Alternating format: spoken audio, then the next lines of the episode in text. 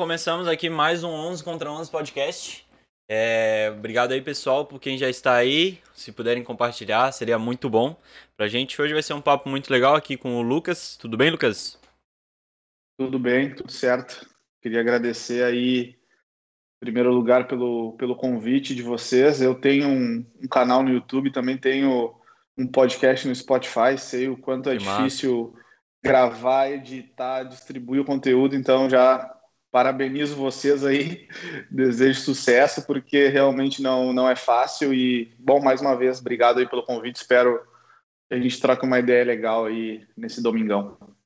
É, cara, é um, é um trabalho de formiguinha, né? O cara tem que estar sempre ali constante. E é, e é, cara, parece brincadeira, né? Ah, bota no ao vivo e fica fazendo aí, cara. Mas não, é por trás, assim, ó. É muitos detalhezinhos. De vez em quando a gente se prende assim umas coisas e fala, pô, como é que eu resolvo isso, tá ligado? É, é foda. Verdade. Mas estamos aqui também com o Luiz. Aí, Luiz. Salve, galera. É... Tô bem feliz aqui, vamos conversar com o Lucas, tem um papo bem legal, trocar uma ideia monstra. E, cara, agradecer também a ele, né? Ter um cara desse nível aqui é massa pra caramba pra gente, é uma baita oportunidade. Mas antes de começar, vou dar os nossos queridos recadinhos que a gente sempre dá. A gente tem o nosso canal de lives aí no YouTube. É, a gente tá quase batendo 100 inscritos. Eu não sei quanto falta hoje. Falta quatro, Informação aí. Quatro inscritos, você que tá aí assistindo. Cara, você que é da família do Lucas, é amigo do Lucas, ou tá conhecendo aqui o 11, já se inscreve, aperta no botão de se inscrever ali. É, o botão vermelhinho vai dar uma baita força pra gente, que a gente vai conseguir o link encurtado. O link vai ficar só 11x11 podcast, em vez de ser aquele link gigantão. Deixa o like também se você está gostando aí, ajuda a gente bastante, ajuda, ajuda a divulgar. Ative o sininho, se você gostar do papo de hoje, vai lá, ative o sininho, porque vai chegar notificação sempre para você quando a gente abrir live. É, comentem aí os próximos convidados que vocês queiram, algum convidado que vocês acham que é legal, alguma pessoa que você conhece, que tem a ver com futebol. Cara, pode ser qualquer pessoa, desde os maiores até os mais pequenos, a gente vai ter o prazer de falar.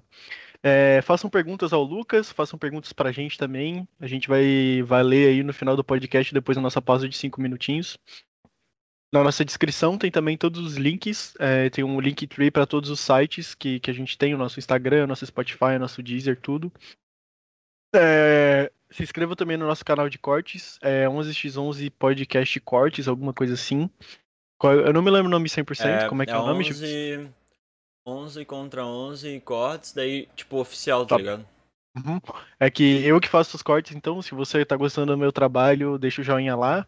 A gente vai lançar agora um episódio com o Pedro, vai ter o da Luísa também, que eu tô terminando. É, ative o sininho lá também para chegar nas notificações.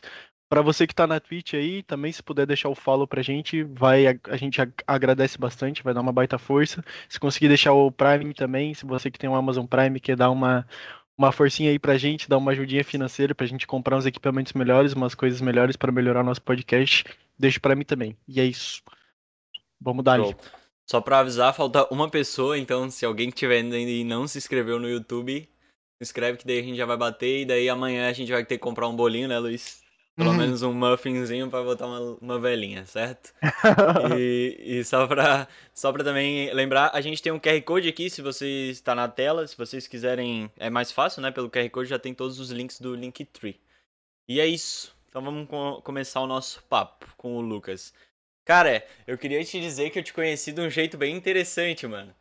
Eu tava na, na academia aqui perto de casa, Aí teve um, um instrutor da academia e aí ele chegou e falou, puta, você fazendo um podcast, né, cara? Que legal. Então, eu, eu conheço um cara que ele é bem inteirado, assim, tem um podcast também. E eu fiz um, um curso com ele e tal. Aí ele mandou o teu perfil, né? Daí eu comecei a mandar mensagem pra ti e tal. E aí eu até comentei na, na última live. Pô, esse cara é muito difícil, cara. Ele tá em todos os lugares do mundo. É difícil de é achar um dia com ele. Mas aí, que bom que deu, né? Que bom que deu hoje. Vai ser show de bola. Cara, a gente, a gente, eu lembro que a gente marcou no domingo passado, né? Uhum. Um tempo atrás a gente marcou domingo passado e, cara, marcado, beleza. Aí eu tava revisando as minhas coisas ali, agenda, então eu falei, cara, eu marquei o podcast dia 13 e eu viajo pro Brasil dia 13. Aí na hora eu te mandei mensagem, falei, velho, mandei aqui, ó, marquei errado, tô viajando dia 13, vamos deixar pro final de semana que vem. Mas foi só questão de fuso horário de agenda mesmo, porque eu curto bastante participar desse tipo de, de, de, plataforma, tanto que né, eu, tenho as, eu tenho as minhas, então Sim. gosto também de divulgar plataformas dos outros. Também já deixo aqui é, aberto o convite para vocês também participarem do meu podcast. Oh, claro. Vai ser legal também. Ou seria a gente, massa. A gente só trocar né, de, de, de lado no balcão. Então Sim. já fica aqui o convite para vocês. Pô, a gente com certeza participa, cara. É, a gente gosta muito disso, a gente tá muito feliz. Uh, é, e o legal do podcast é essa troca, né? Que a gente tem a todo momento, né? Tipo, porque assim, eu posso ser um cara que eu não tenho todo o conhecimento, né, sobre futebol, não muito, mas a gente também tem alguma, alguma informa informaçãozinha a gente sabe, né, e tu também tem outra, as outras pessoas que passaram também tem outras, e, e essa troca é muito, muito boa, eu acho que todo mundo sai ganhando, né. Exatamente. Show. E aí, depois disso, daí conseguimos marcar, mas é, é, isso que eu falei, cara. Não foi nem o quesito de, de que tu não podia e tal, mas era é, de não, não querer, mas é porque realmente teve uma vez que eu falei contigo e tu, pô, tem que ver o horário, porque eu tô na Alemanha, são não sei quantas horas de diferença. Daí eu, caramba, que loucura, cara. Como é que é essa, essa tua vida, assim, é muito de ficar viajando mesmo? Cara, eu tive a minha primeira experiência fora do Brasil em 2011. É, eu estudei por um ano em Portugal, na época uhum. da graduação ainda, fazia faculdade, então eu fui morar na cidade do Porto e fiz um ano de graduação. Retornei ao Brasil e depois de lá foi em 2015. 2015 eu saí para a Europa novamente. Ali foi a primeira oportunidade que eu tive já formado, já trabalhando com atletas. Uh, eu fui morar na Ucrânia. Então, a partir de lá, desde 2015, foi quando realmente eu saí do Brasil. Eu tive um período de seis meses onde eu trabalhei no Rio de Janeiro, é, mas vamos dizer assim que eu saí de casa mesmo foi desde 2015. Já passei aí, como, como eu mencionei, pela Ucrânia, também morei na Inglaterra, na França. Tive esse período aí que eu comentei com vocês no Rio de Janeiro e na Alemanha praticamente quatro anos já, desde 2018. Pô, que legal. Obrigado. E tu se adaptou bem ao frio? Eu sempre pergunto isso, cara. cara, a gente, a gente por ser do, do, sul do Brasil, a gente já tem, né, já é familiarizado com o frio. E eu que sou mais ainda do, do interior, onde é mais frio que na capital, né, de, de Uruguaiana, que é muito mais frio uhum. que Porto Alegre. Não vou dizer que eu estava acostumado com o frio, porque aí tu vai pegar temperaturas negativas, sei Sim. lá, menos 10, menos 15, tu uhum. vai pegar dias onde a neve está ali batendo no teu joelho, né, uma outra uhum. experiência. Uhum. Mas, é, cara, é complicado. Principalmente a questão, assim, do, da, da motivação, do humor, né? Muda muito. Uhum. Tu ter ali, sei lá, 10, 12 dias nevando sem parar, tu não consegue... É, mal e mal tu consegue ir no supermercado ou fazer uma atividade física ao ar livre. É muito frio, realmente. A estrutura que se tem na Europa, principalmente em relação à calefação, essas coisas assim, auxilia bastante. Tu não sofre tanto Sim. com esse frio, mas, cara, passei bastante frio nessa minha vida aí, não vou te mentir, não. cara, isso muda alguma coisa, assim, pro, pro treino ou às vezes pro planejamento? Por exemplo, de um não. jogador? Na maioria das vezes, como a gente treinava ou na, na academia ou na casa dos atletas, sempre era um ambiente climatizado.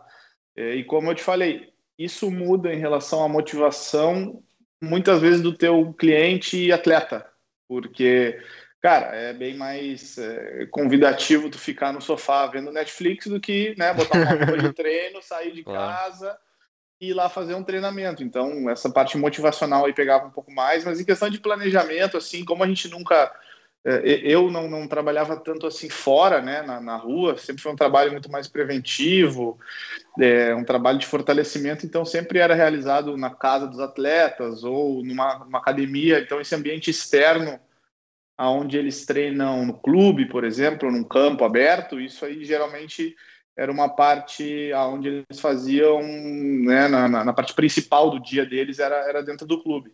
Então, esse trabalho complementar sempre é num, ambi num ambiente climatizado, na casa dos caras ou, ou na academia também. Uhum.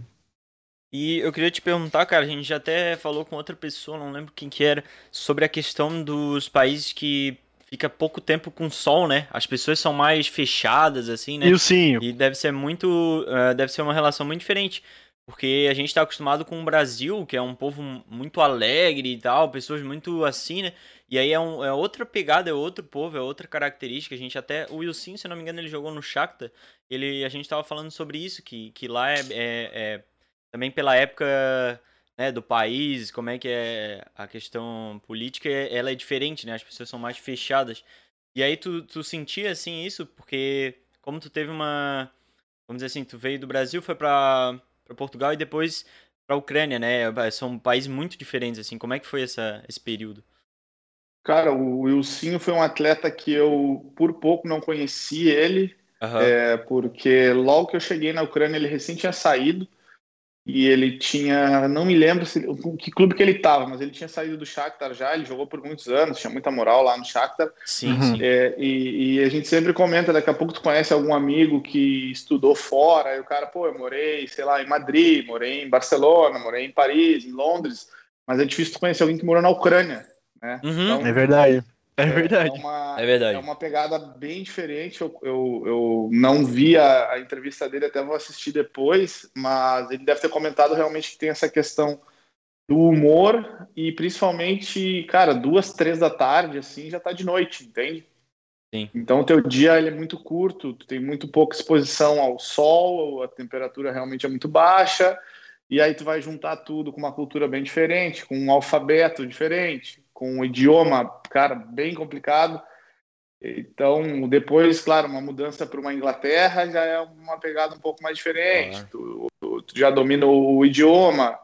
Ainda assim, o clima não é tão bom, né? chove muito na Inglaterra, uhum. mas tem pessoas que se afetam muito mais. As pessoas do país, tu sente, como, como vocês comentaram aí, a gente vem de um, de um povo é, nós somos famosos aí por sermos alegres e uhum. extrovertidos, então realmente tu, tu ir para uma Ucrânia, assim, para uma Alemanha também, a Alemanha é uma cultura muito ah, é? fechada, é? as pessoas são muito frias, muito fechadas, então eu pude perceber bastante isso e eu acredito que, claro, o clima faz muita diferença. E a gente falou com ele, ele, ele até tocou sobre isso também, sobre a questão do tempo de sol, cara, que é, é algo bem... É, diferente da, da nossa região, que deve ser deve ser até a é, questão de, de humor, né, afetar assim, até o rendimento, né? Porque acho que a pessoa que tá acostumada com o sol, ela, ela fica assim no começo, tipo, pô, caramba, tão cedo, pouco sol, será que já é hora de eu fazer uma atividade mais tranquila, né? Tipo, é, é bem diferente. Exatamente. Ele Lucas, falou, inclusive, ele falou que depois do treino eles tomavam chá, cara. E eu, eu fiquei de cara com isso, assim. Imagina o cara é, sair muito... do treino e tomar chá de tão frio uhum. que tá, né, cara? Bizarro. Muito, muito. É verdade.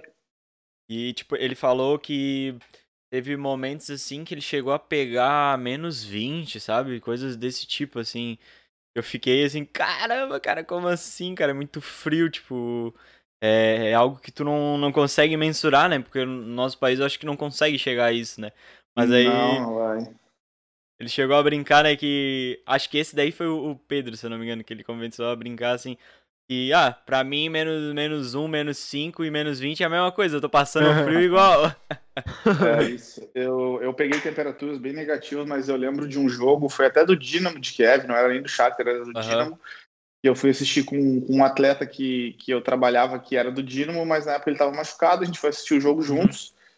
Cara, e tava isso aí, eu acho, menos 22, tava, tava nevando assim, eu tava o mais abrigado possível, mas chegou ali, cara, os 30 do primeiro tempo, meus pés estavam congelando, minhas mãos estavam congelando, duas meias, luva, falei para ele, cara, eu não vou ficar aqui não, velho, porque tá muito frio.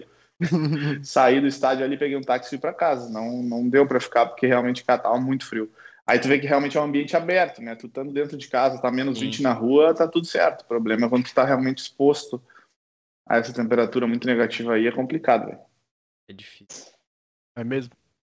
Ô, ô, Lucas, e assim, ó, é, desde o início, tu sempre quis trabalhar com o que tá fazendo agora, ou foi, tipo, meio que tu foi é, afunilando para isso, assim, com o tempo na educação física, tu foi percebendo que, que era uma área que tu curtia? Como é que foi, assim, esse processo?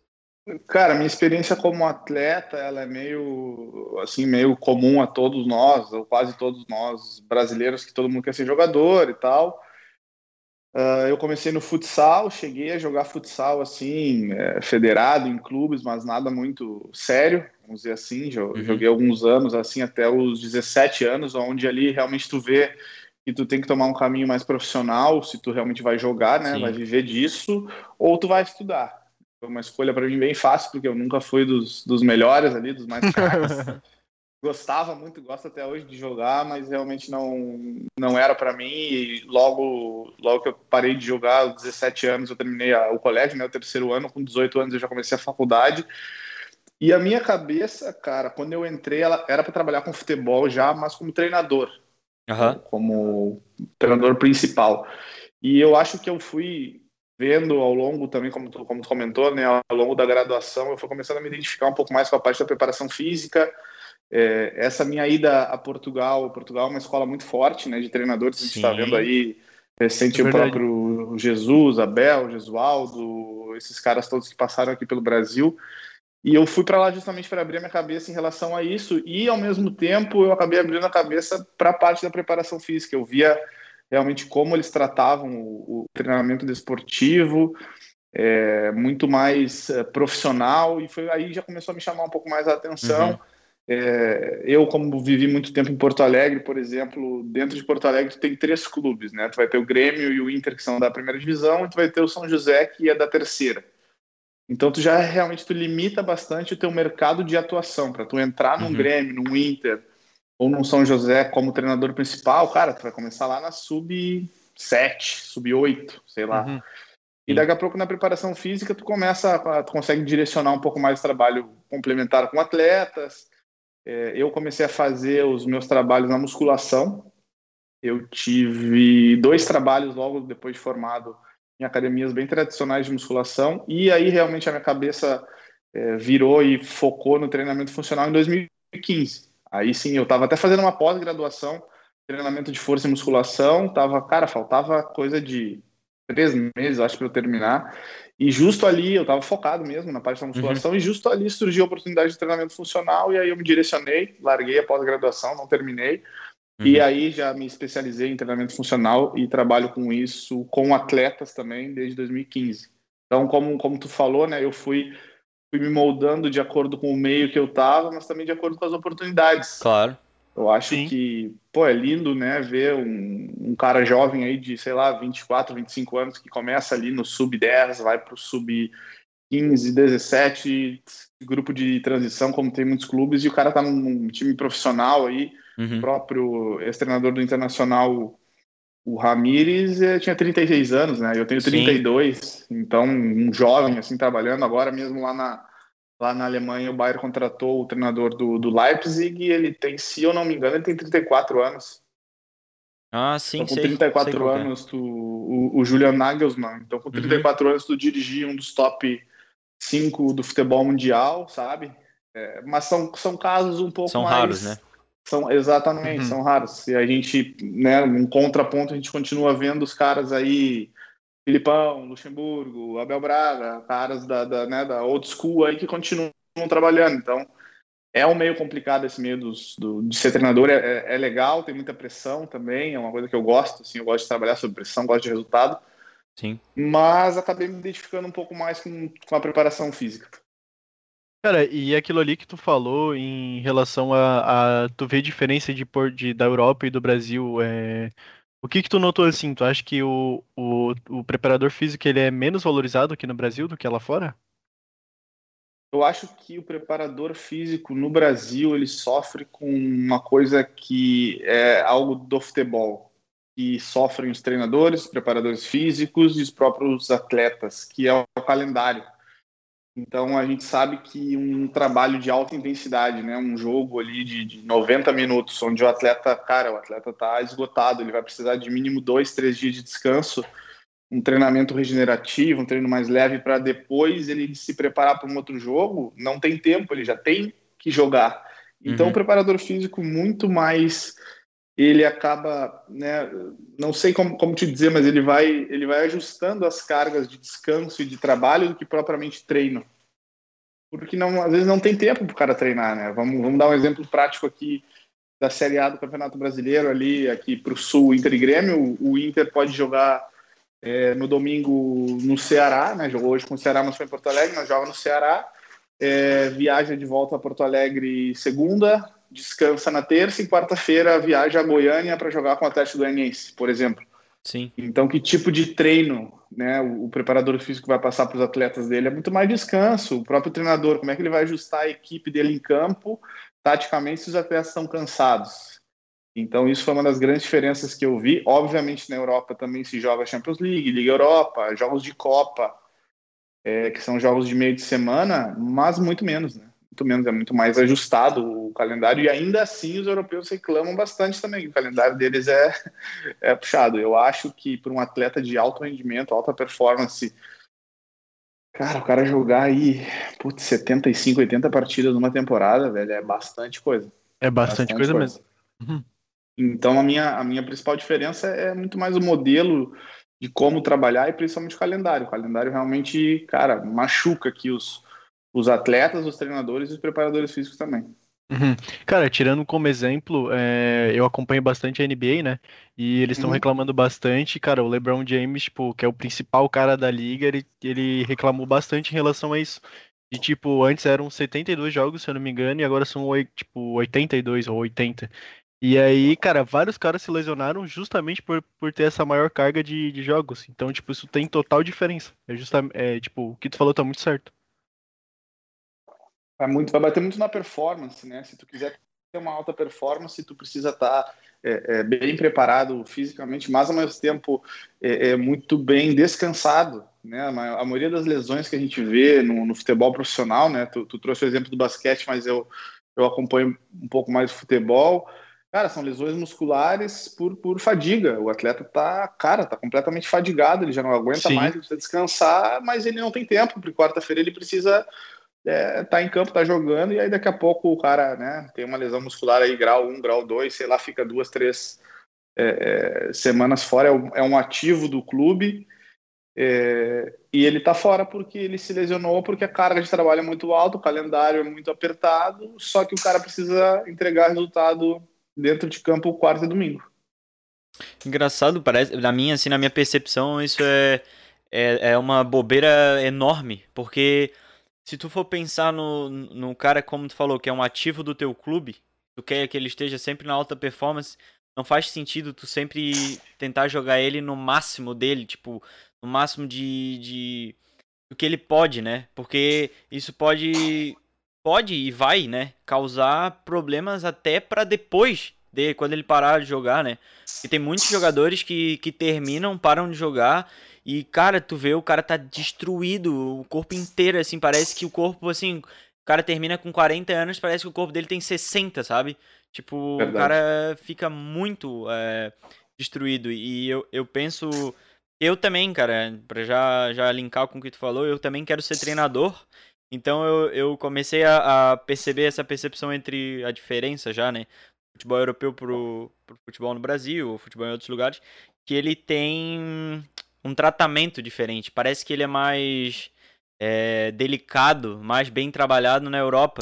Todos os detalhes, assim, no geral, sabe? E eu acho que é por isso que o, a obra, né, a, o entretenimento futebol na Europa, ele é mais... ele é melhor ele, é, ele parece que ele é mais delicado no, nos mínimos detalhes que fazem com que no, no fim sejam melhores, né? E aí eu acho que isso é, é complicado porque no Brasil um, um, jogador ser tratado desse jeito, cara, só faz com que a liga seja mais fraca, o jogador tenda a se machucar mais é, e o nível também seja é, nivelado por baixo e não por sabe? Com certeza. Não, concordo contigo. E uma das, uma das coisas mais básicas que a gente que a gente aprende logo no início da, da, da faculdade, agora saindo um pouco do, do, do futebol, mas trazendo mais para o mundo da educação física, uhum. é o seguinte: uh, saúde não combina com performance. Então, é, eu já tive a oportunidade de trabalhar também com, com clientes em geral, né, pessoas sim, sim. normais, como a gente diz, que só quer qualidade de vida, né, só quer é, fazer uma musculação, quer sair para correr e tal. E aí é um trabalho bem diferente. Agora, um atleta, provavelmente, cara, um grupo de 30 atletas aí, 29, para não dizer os 30, estão com alguma dor no dia do treino ou no dia do jogo, né? Já teve é, é, uma lesão durante a semana, tá com a musculatura fadigada, tá com uma dor no joelho, tá com uma dor nas costas. Então, saúde né, não, não bate com performance. Tu vai ter que te, te elevar o teu corpo ao nível máximo. E isso requer sacrifícios é, físicos, né? Bastante e tu vai acabar. A ideia a gente, a gente sempre fala dentro do, do, desse trabalho que, que, que, eu desenvolvo aí com atletas, a ideia é minimizar a lesão. Porque tu zerar a lesão, cara, é praticamente né, uma utopia, é praticamente impossível uhum. tu zerar a lesão. Não tem como eu prometer para um atleta que ele não vai se lesionar durante a temporada. Mas a ideia é tentar deixar ele no, no, no, no máximo de performance, onde ele possa primeiro conhecer o corpo dele, saber até onde ele pode ir e aí sim ele possa performar. E claro, né, algumas vezes acontece de uma carga externa, alguém pisa no tornozelo do cara, o cara rompe o ligamento do tornozelo, torce o joelho, cai de mau jeito, tira o ombro do lugar. São coisas que acontecem no esporte de contato como é o futebol, mas a, a ideia do treinador pessoal é essa aí, é tentar minimizar é, o risco de lesões desse, desse teu atleta.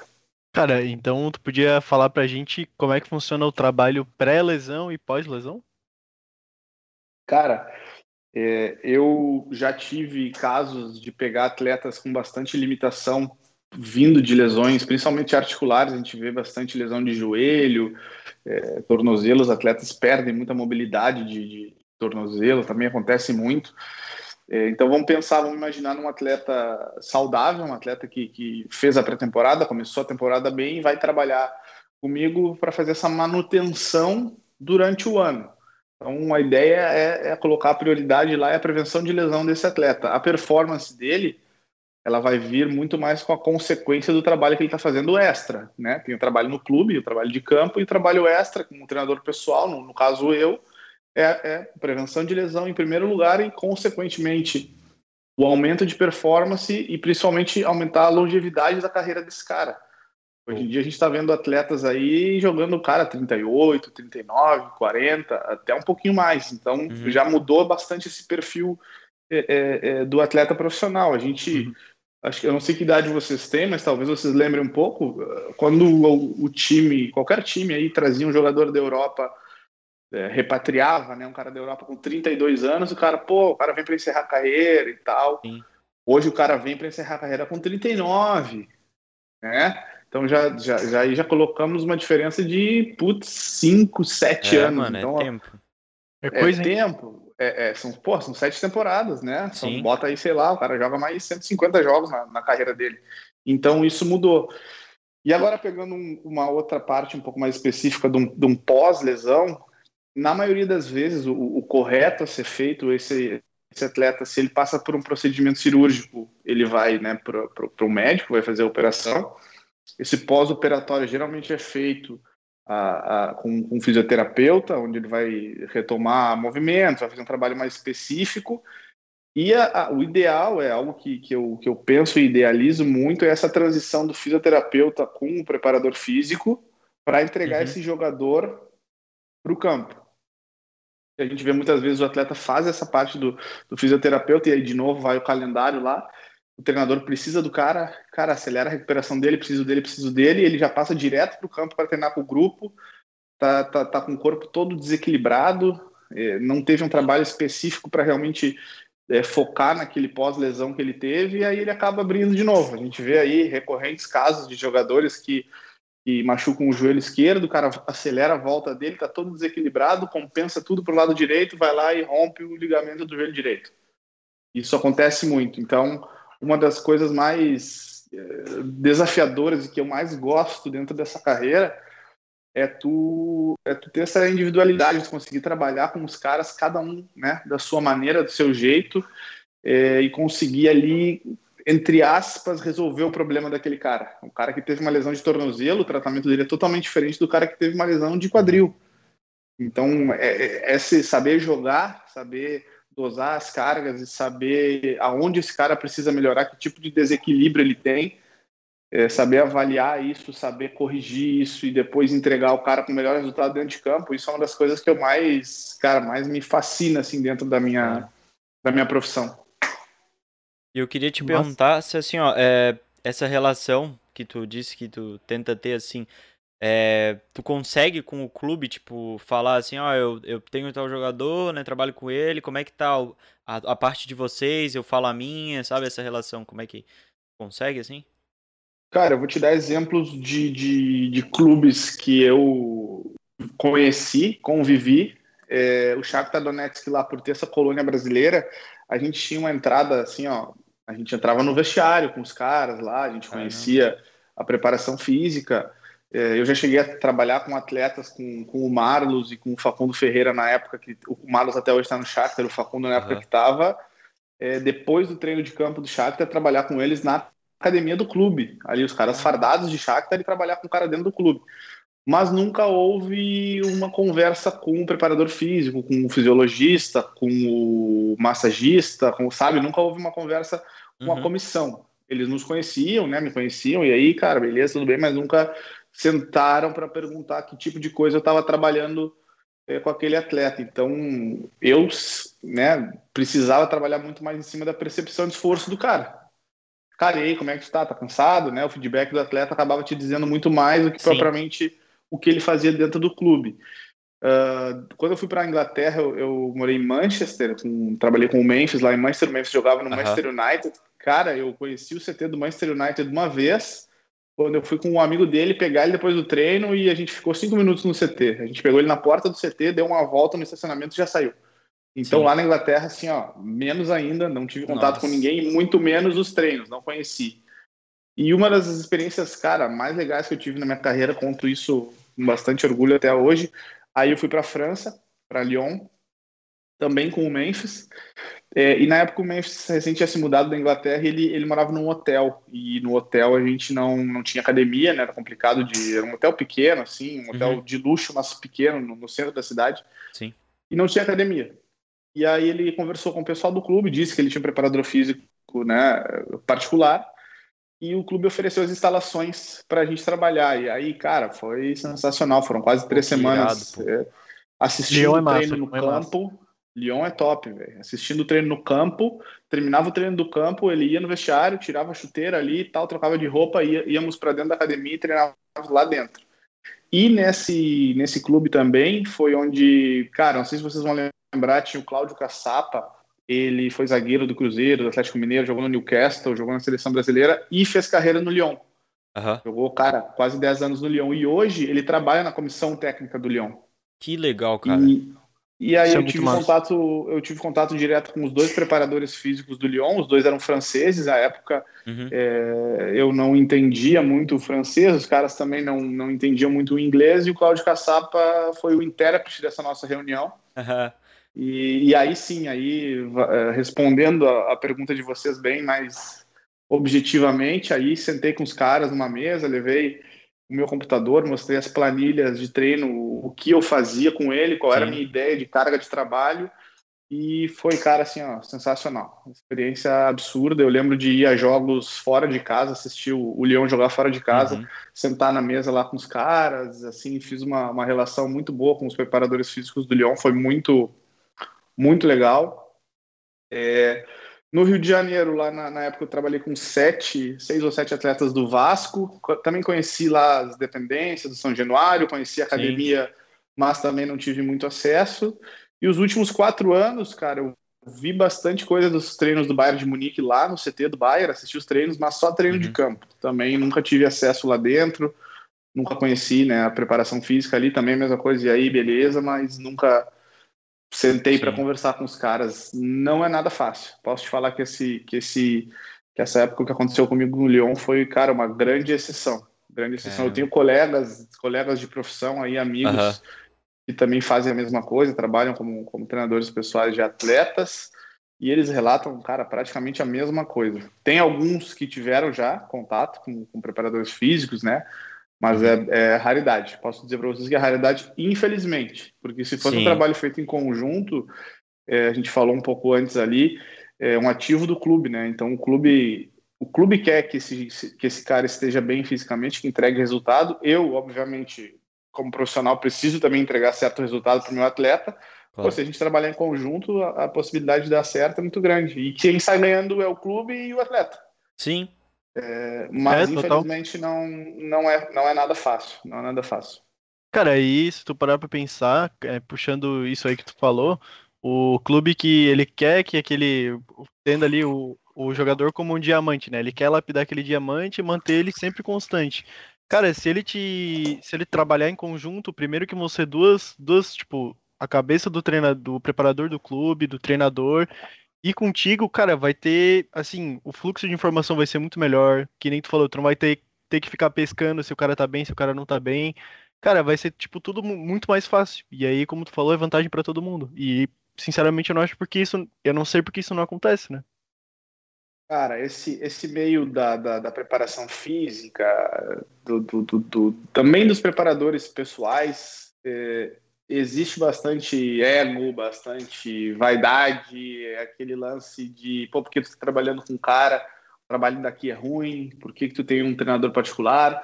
Isso acontece bastante. Está mudando, está uhum. mudando, porque, como eu conversei com vocês, é, uma, das, uma das coisas que guia o meu trabalho há muito tempo é essa parte da individualidade biológica. Né? Cada uhum. pessoa tem né, o, o seu biotipo, as suas necessidades. Sim. Então, dentro de um clube, tu tem um elenco com, com 30, 35 atletas, tu vai ter um preparador físico, uh, dois auxiliares e um fisioterapeuta, pô, é quatro caras para dar conta de 35, cada um com demandas diferentes, né? Tu tem Sim. três, três, quatro jovens de 18 anos que vieram da base, tu tem dois caras voltando de lesão de joelho e tu tem dois medalhões ali com 38 anos que precisam de uma atenção especial. Tu não pode botar esses caras no mesmo bolo e dar uhum. o mesmo treino para eles. Uhum. É, e eu acho que essa realidade está mudando, isso é muito bom né, para nós, né, que somos claro. treinadores pessoais de atletas, o nosso mercado vai se abrindo cada vez mais. É, aumenta a pressão, obviamente. Tu trabalhando com um atleta aumenta, aumenta a pressão, uhum. porque ele te procurou por algum motivo, ele está buscando melhorar, então tu precisa saber avaliar e saber aonde tu vai intervir para ele atingir os resultados que ele está que ele tá buscando. Mas cara, 2021 eu acho que as coisas estão mudando. Acho que pensando assim lá atrás quando eu comecei, né, em 2015, mudou bastante já. Mudou, mudou bastante, está bem mais aberto assim esse, esse mercado e os jogadores estão tendo um entendimento muito maior também.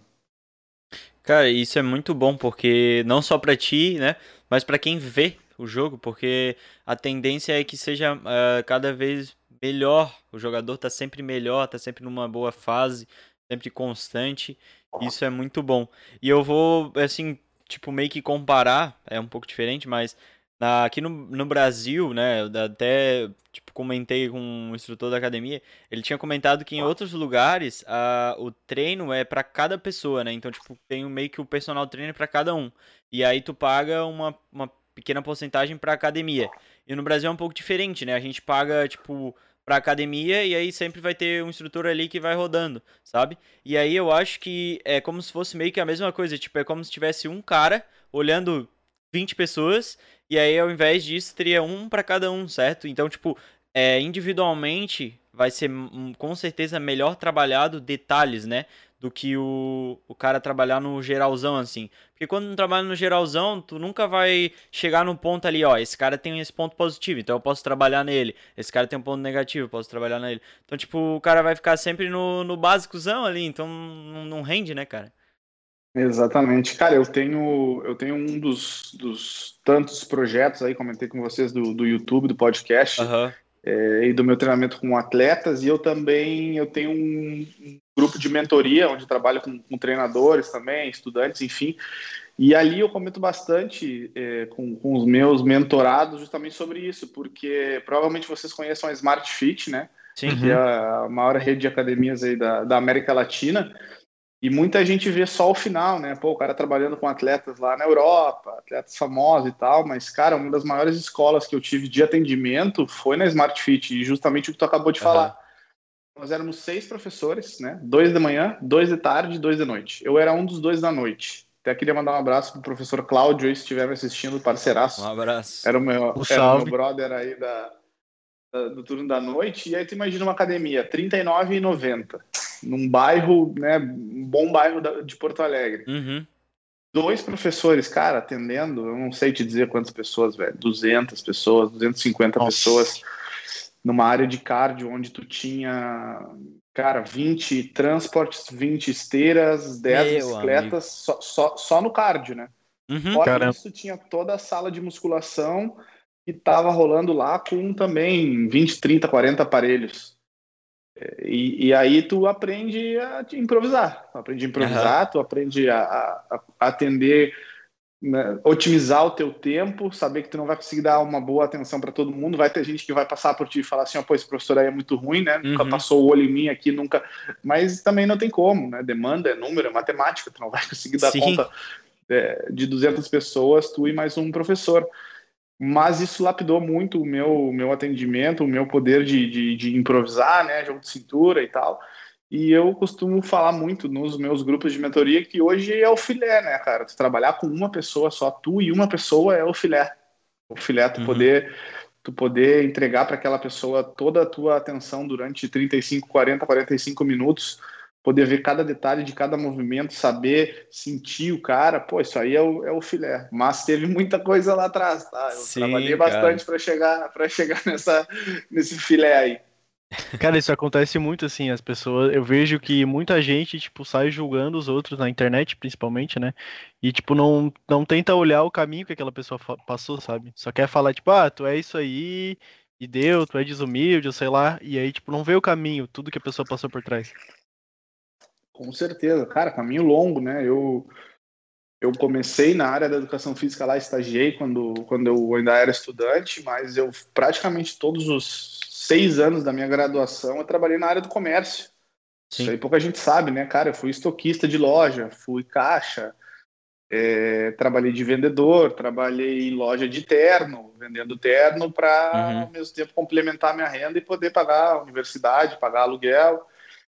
É, então teve, né, todo um trabalho Claro. por trás ali para tu chegar no momento que tu fala assim, cara, agora, né, larguei a área do comércio, quero focar na minha profissão.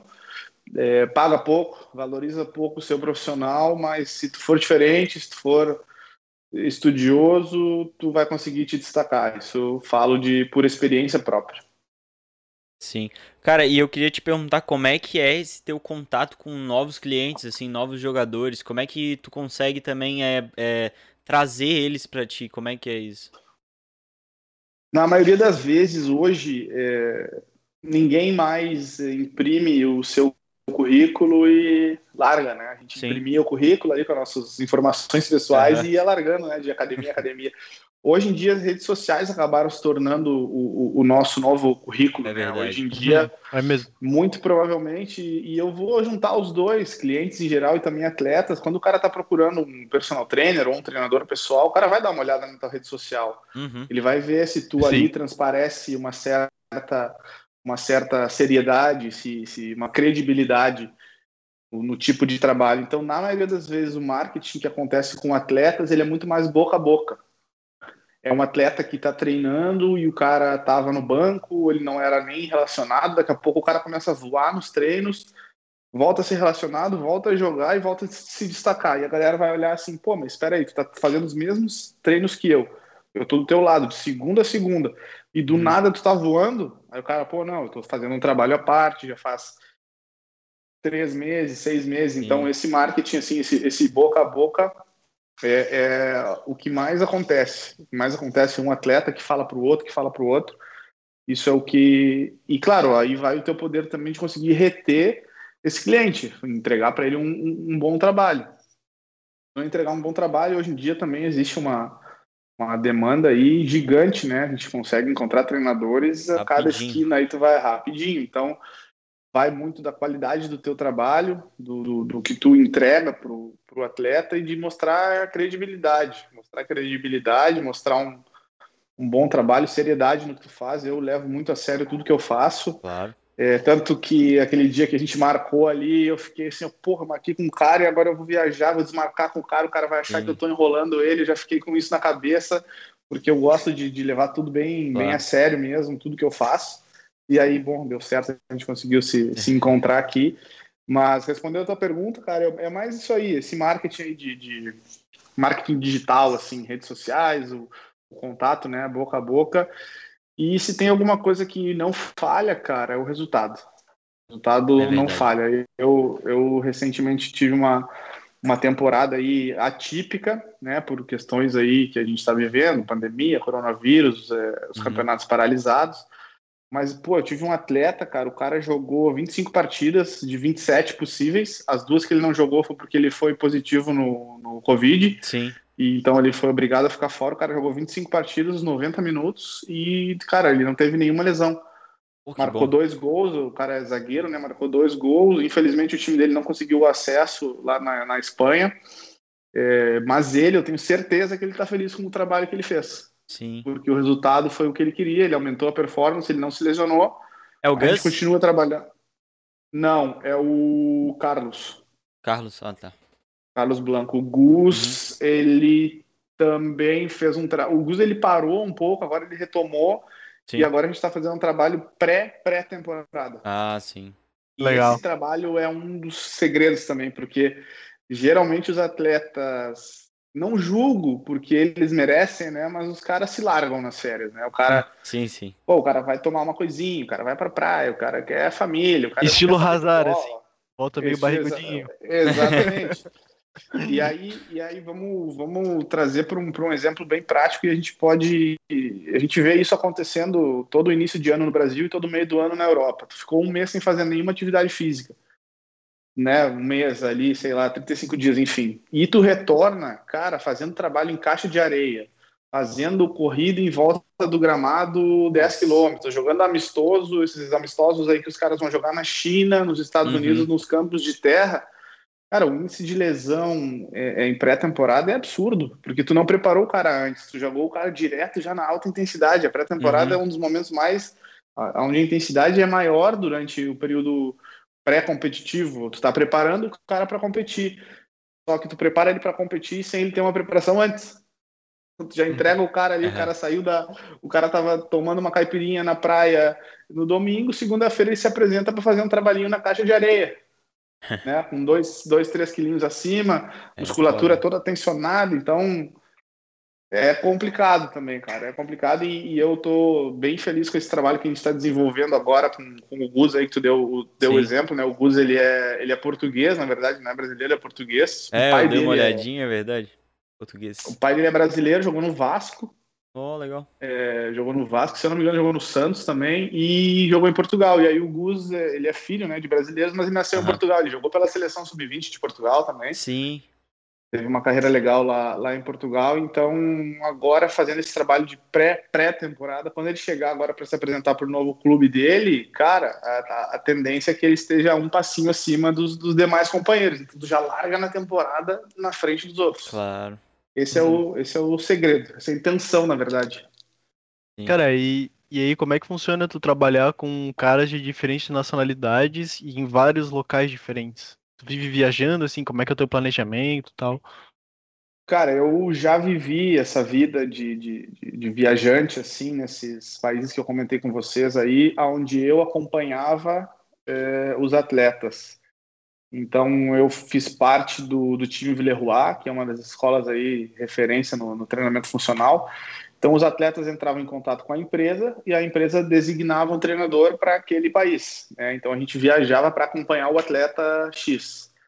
Na Ucrânia foi diferente porque tinham mais jogadores, né? Então chegamos a ter, cara, nove atletas trabalhando ali, sete do Shakhtar e dois do Dinamo. É, a época o, o Wilson chegou a trabalhar também no time Villeroy na época. Sim. Depois eu fui acompanhar o Memphis é, em Manchester, então eu só trabalhava com ele. Depois eu fui a Lyon, só trabalhava com ele. No Rio de Janeiro também eu trabalhei com seis atletas do Vasco. Então também foi algo diferente. Sim. E depois desses, cara, foram quase três anos aí do time Villeroy. Eu saí de, do time Villeroy, juntamente com o Lucas Cruel aí, que é parceirão meu, o André Pérez também. E ali a gente fundou, né, entre aspas, o Lucas na verdade já estava na, na Alemanha com uma base, mas aí ali a gente fundou, é, iniciou a No Performance. Sim. E ali já, já mudou um pouco esse meu atendimento. Ali eu tinha uma base, eu morava em Munique, eu trabalhava na No Performance, eu tinha uma rotina de trabalho no CT, eu não viajava mais para atender atletas, era esporádico. Então, os atletas do Bayern de Munique iam né, até a academia, Sim. porque eles já moravam ali. Então mudou um pouco uh, o serviço. E agora, recentemente, em, em abril, dois meses atrás, aí quase, eu me desliguei da No Performance, aí depois de quase quatro anos como, como coordenador técnico, e agora uhum. eu estou fazendo um trabalho sozinho. Fazendo um trabalho onde eu estou desenvolvendo a minha marca. É aqui, ó, dá uma moralzinha para minha marca. Que logo lindo, cara. Parabéns. Ficou massa pra caramba. Ficou muito irado. Falar, eu, uhum. eu, não sei se ele tá aí. Ele falou que ia estar tá aí, que é o Paulo Marcelo. Ele trabalha uhum. comigo. Ele é, ele é o cabeça lá da agência de marketing em Portugal, do, do Grupo uhum. Avante. Ele é meu parceiro aí no meu, no, meu, no meu projeto de mentoria. Foi ele que desenvolveu esse, esse logo. E é difícil a gente falar, né, cara? Eu falar porque é a minha logo, mas eu Sim. também acho que ficou demais. ficou muito bom mesmo. Como é que é o nome dele? É, Paulo Marcelo. Paulo Marcelo, parabéns aí, cara. Ficou muito show, cara. Essa logo foi muito bonita mesmo. Ele fez uma outra, ele fez uhum. uma outra, a gente era parecida com essa, era um pouquinho diferente. E, cara, eu falei para você já, eu levo tudo muito a sério, eu sou muito uhum. chato, né? Eu sou muito chato. E eu falei assim, cara, tá um detalhezinho aqui, muda só isso aqui, e aí a gente chegou nesse, nesse consenso aqui. É, então hoje, cara, eu tô aqui na minha casa, né, na minha cidade natal, aqui em Uruguaiana, uhum. passando um período no Brasil. E a pandemia acabou nos trazendo o serviço online, né? Que, é verdade, que né? possibilita a gente uhum. treinar pessoas ao redor do mundo. A gente possibilita nós três estarmos juntos aqui nessa chamada em diferentes Sim. lugares. É, então hoje eu continuo atendendo os atletas é, online e continuo desenvolvendo o meu, o meu projeto de mentoria. Em breve, aí, se Deus quiser, eu vou estar lançando o quinto grupo já, já foram quatro grupos. Estou bem feliz com esse projeto um pouco mais educacional e ao mesmo tempo focado nos, nos atletas. Agora é um período uhum. bem é, decisivo, porque, como a gente comentou antes, né, é a pré-pré-temporada. Então, se tu conseguir deixar esse cara bem preparado ali já um passinho antes dos demais, a gente já começa na frente dos outros. Então, a gente uhum. já larga na temporada é, lá na frente. Então, hoje, hoje é isso aí. Hoje eu trabalho é, desenvolvendo a minha marca até Estou muito feliz de, de ter saído é, depois de um baita de um período assim onde eu aprendi muito lá na No Performance, pessoal parceiro pra caramba, já, já comentei aí do Lucas Cruel, o André Pérez, o Raul hum. e a Tilly lá, que foram os, os, meus colegas de trabalho, uma baita experiência, são amigos até hoje. Sim. E, cara, foi só um momento, né, um momento diferente da minha vida, da minha carreira aonde eu decidi dar esse passo e estou feliz com tudo que eu vivi lá, mas também estou muito uhum. feliz de estar tá dando esse passo aí carreira solo. Show. Pô, cara, eu, eu queria te perguntar, é, é, agora a tua pretensão, então, tipo, é ficar no Brasil ou voltar para a Europa? Como é que seria? Cara, nesse primeiro momento, é, como eu te falei, eu vou ficar um período aqui no Brasil, não uhum. sei exatamente quanto tempo. Sim, sim. É, eu, graças a Deus, estou é, vacinado, né? Com as, com as duas Pô, vacinas, cara, me bom. vacinei lá, na, lá na Alemanha. Então, eu tenho uma, uma possibilidade de entrada na Europa. A ideia é retornar uhum. para lá em breve, justamente para fazer esses atendimentos é, pontuais, de visitar um atleta, mas ao mesmo tempo isso me possibilita de fazer esse, esse ir e vir, né? De ir para a uhum. Europa e ficar por três meses lá com os atletas, visitando, mas ao mesmo tempo voltar para casa e ficar três meses em casa Sim. trabalhando remoto, mas ao mesmo tempo estando junto com a família, por exemplo, claro. e fazendo projetos de, de cara, é, palestras ou os próprios grupos de mentoria, cursos presenciais, enfim. Uhum. Então, essa, essa, isso que te possibilita, trabalhando sozinho, né, possibilita esse, esse ir e vir, assim, um pouco mais é, mais fácil, uhum. vamos dizer assim, mas, mas em breve eu tô, eu tô retornando para a Europa. Eu cheguei faz pouco, né? Eu cheguei segunda-feira, então sim. amanhã completa uma semana que eu tô, eu tô de volta no Brasil. Vou, vou curtir um pouco, fiquei bastante claro. tempo fora. Bom, bom. Tô, tô com meu filho aqui, com a minha, com a minha mãe, com a minha avó, com a minha, com a minha tia, bom, com os meus é amigos bom aqui. Com a família mesmo. Uhum. Então, é, depois de um período a gente já comentou sobre né, diferenças culturais e climáticas Sim. que realmente vão, vão matando a tua cabeça aos pouquinhos. Uhum. Então, nada melhor que vir para casa. Hoje comi uma baita de uma macarronada aqui com a minha avó, meio-dia. Ah, aí sim. Vim para casa, aí é Matou a saudade. de vida. Uhum. Nossa. cara, é a melhor coisa, né, cara? É mesmo, não tem como. Por isso que a maioria dos jogadores, quando tá na Europa, volta, pelo menos para ficar um tempo, porque Cara, a gente tem, assim, pode até não gostar de algumas coisas da região onde vive, alguns detalhes, Mas em geral é ali onde tu, tu viveu, é ali onde tem a tua, tua vivência, sabe? É muito importante, assim, pra, pra cabeça da pessoa até, né? Pra voltar, assim, ficar mais tranquilo. Cara, e eu queria te perguntar sobre como é que foi trabalhar com os atletas, é, tipo, online e tal, porque eu, eu acompanhei, assim, alguns vídeos teu, e era muito engraçado que, característico, assim, tu sempre ficava meio que joe- ajoelhadinho, assim, olhando pra, pra câmera, vendo os detalhes e tal, tipo... Pô, cara, dava pra ver que tu tava, assim, bem focado mesmo nos detalhes, mesmo sendo online. Como é que foi, assim, esse período? Deve ter sido diferente, né? Foi bem diferente porque, é, trazendo o exemplo um pouco mais recente agora lá da, da Alemanha, e nós ficamos, cara, chegamos a ficar com a academia fechada por sete meses. Caramba. Então, tu imagina, é, por mais que eu tenha experiência, né?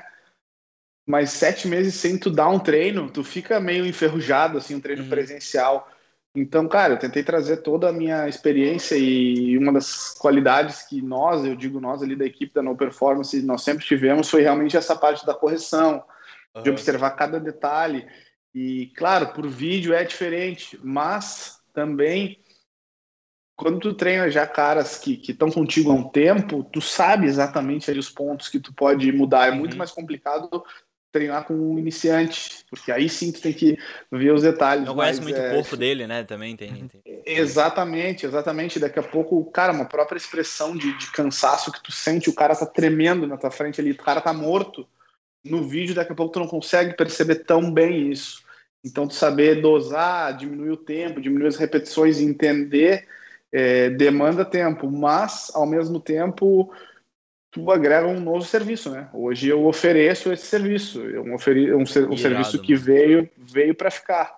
Uhum. Ele não só, ele não só veio para cobrir quando as academias estavam fechadas, ou, sei lá, curso de inglês que fechou e teve que ter aula online. Cara, tá, o pessoal tava fazendo é, é, é, terapia online, tinha Sim. tudo. É, mas é um serviço que veio e vai ficar. Vai. Como eu falei para vocês, hoje no Brasil, me possibilita estar atendendo aí é, atletas na Espanha, em Portugal, é, na Tailândia, na Alemanha. Legal. Então, e eu estou no Brasil, né? Tem uma base Sim. hoje no Brasil. Ao mesmo tempo, recentemente eu fui viajar para a Espanha justamente para visitar o Carlos, aí esse atleta que eu Uhum. comentei com vocês, e justamente nesse fim de semana eu tive duas aulas do processo de mentoria. Levei todo o meu material, esse material que eu estou usando com vocês aqui, meu tripé, a minha, a minha luz ali, né? Levei aqui a material com a logomarca, levei meu caderno, material didático que eu ia dar aula e dei as duas aulas para o pessoal lá na Espanha. Irado, mano. Então, que poss- bom, mano. possibili- possibilita tu manter os teus serviços. Claro, né? Não é a mesma coisa que tu tá fazendo um curso ou uma palestra e tu sentir olho no olho Uhum. ali, aquele cara te olhando, aquele cara prestando atenção no que tu tá falando, ou tu pegar um cara ali, um jogador, botar a chuteira e ir pro campo e fazer um treino onde o cara sai morto, ele sai Uhum. suando, ele sai aquela energia. É diferente. Mas ao mesmo tempo, como falei para vocês antes, agrega um serviço, né? Hoje eu, eu Uhum. ofereço esse serviço a mais também, além do treinamento presencial. Sim. Que bom.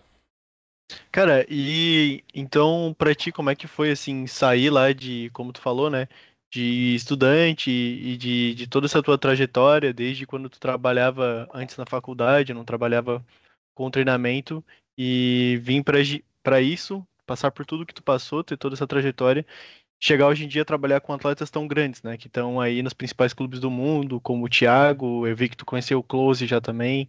É, os caras tão grandes assim, como que é isso pra ti, cara?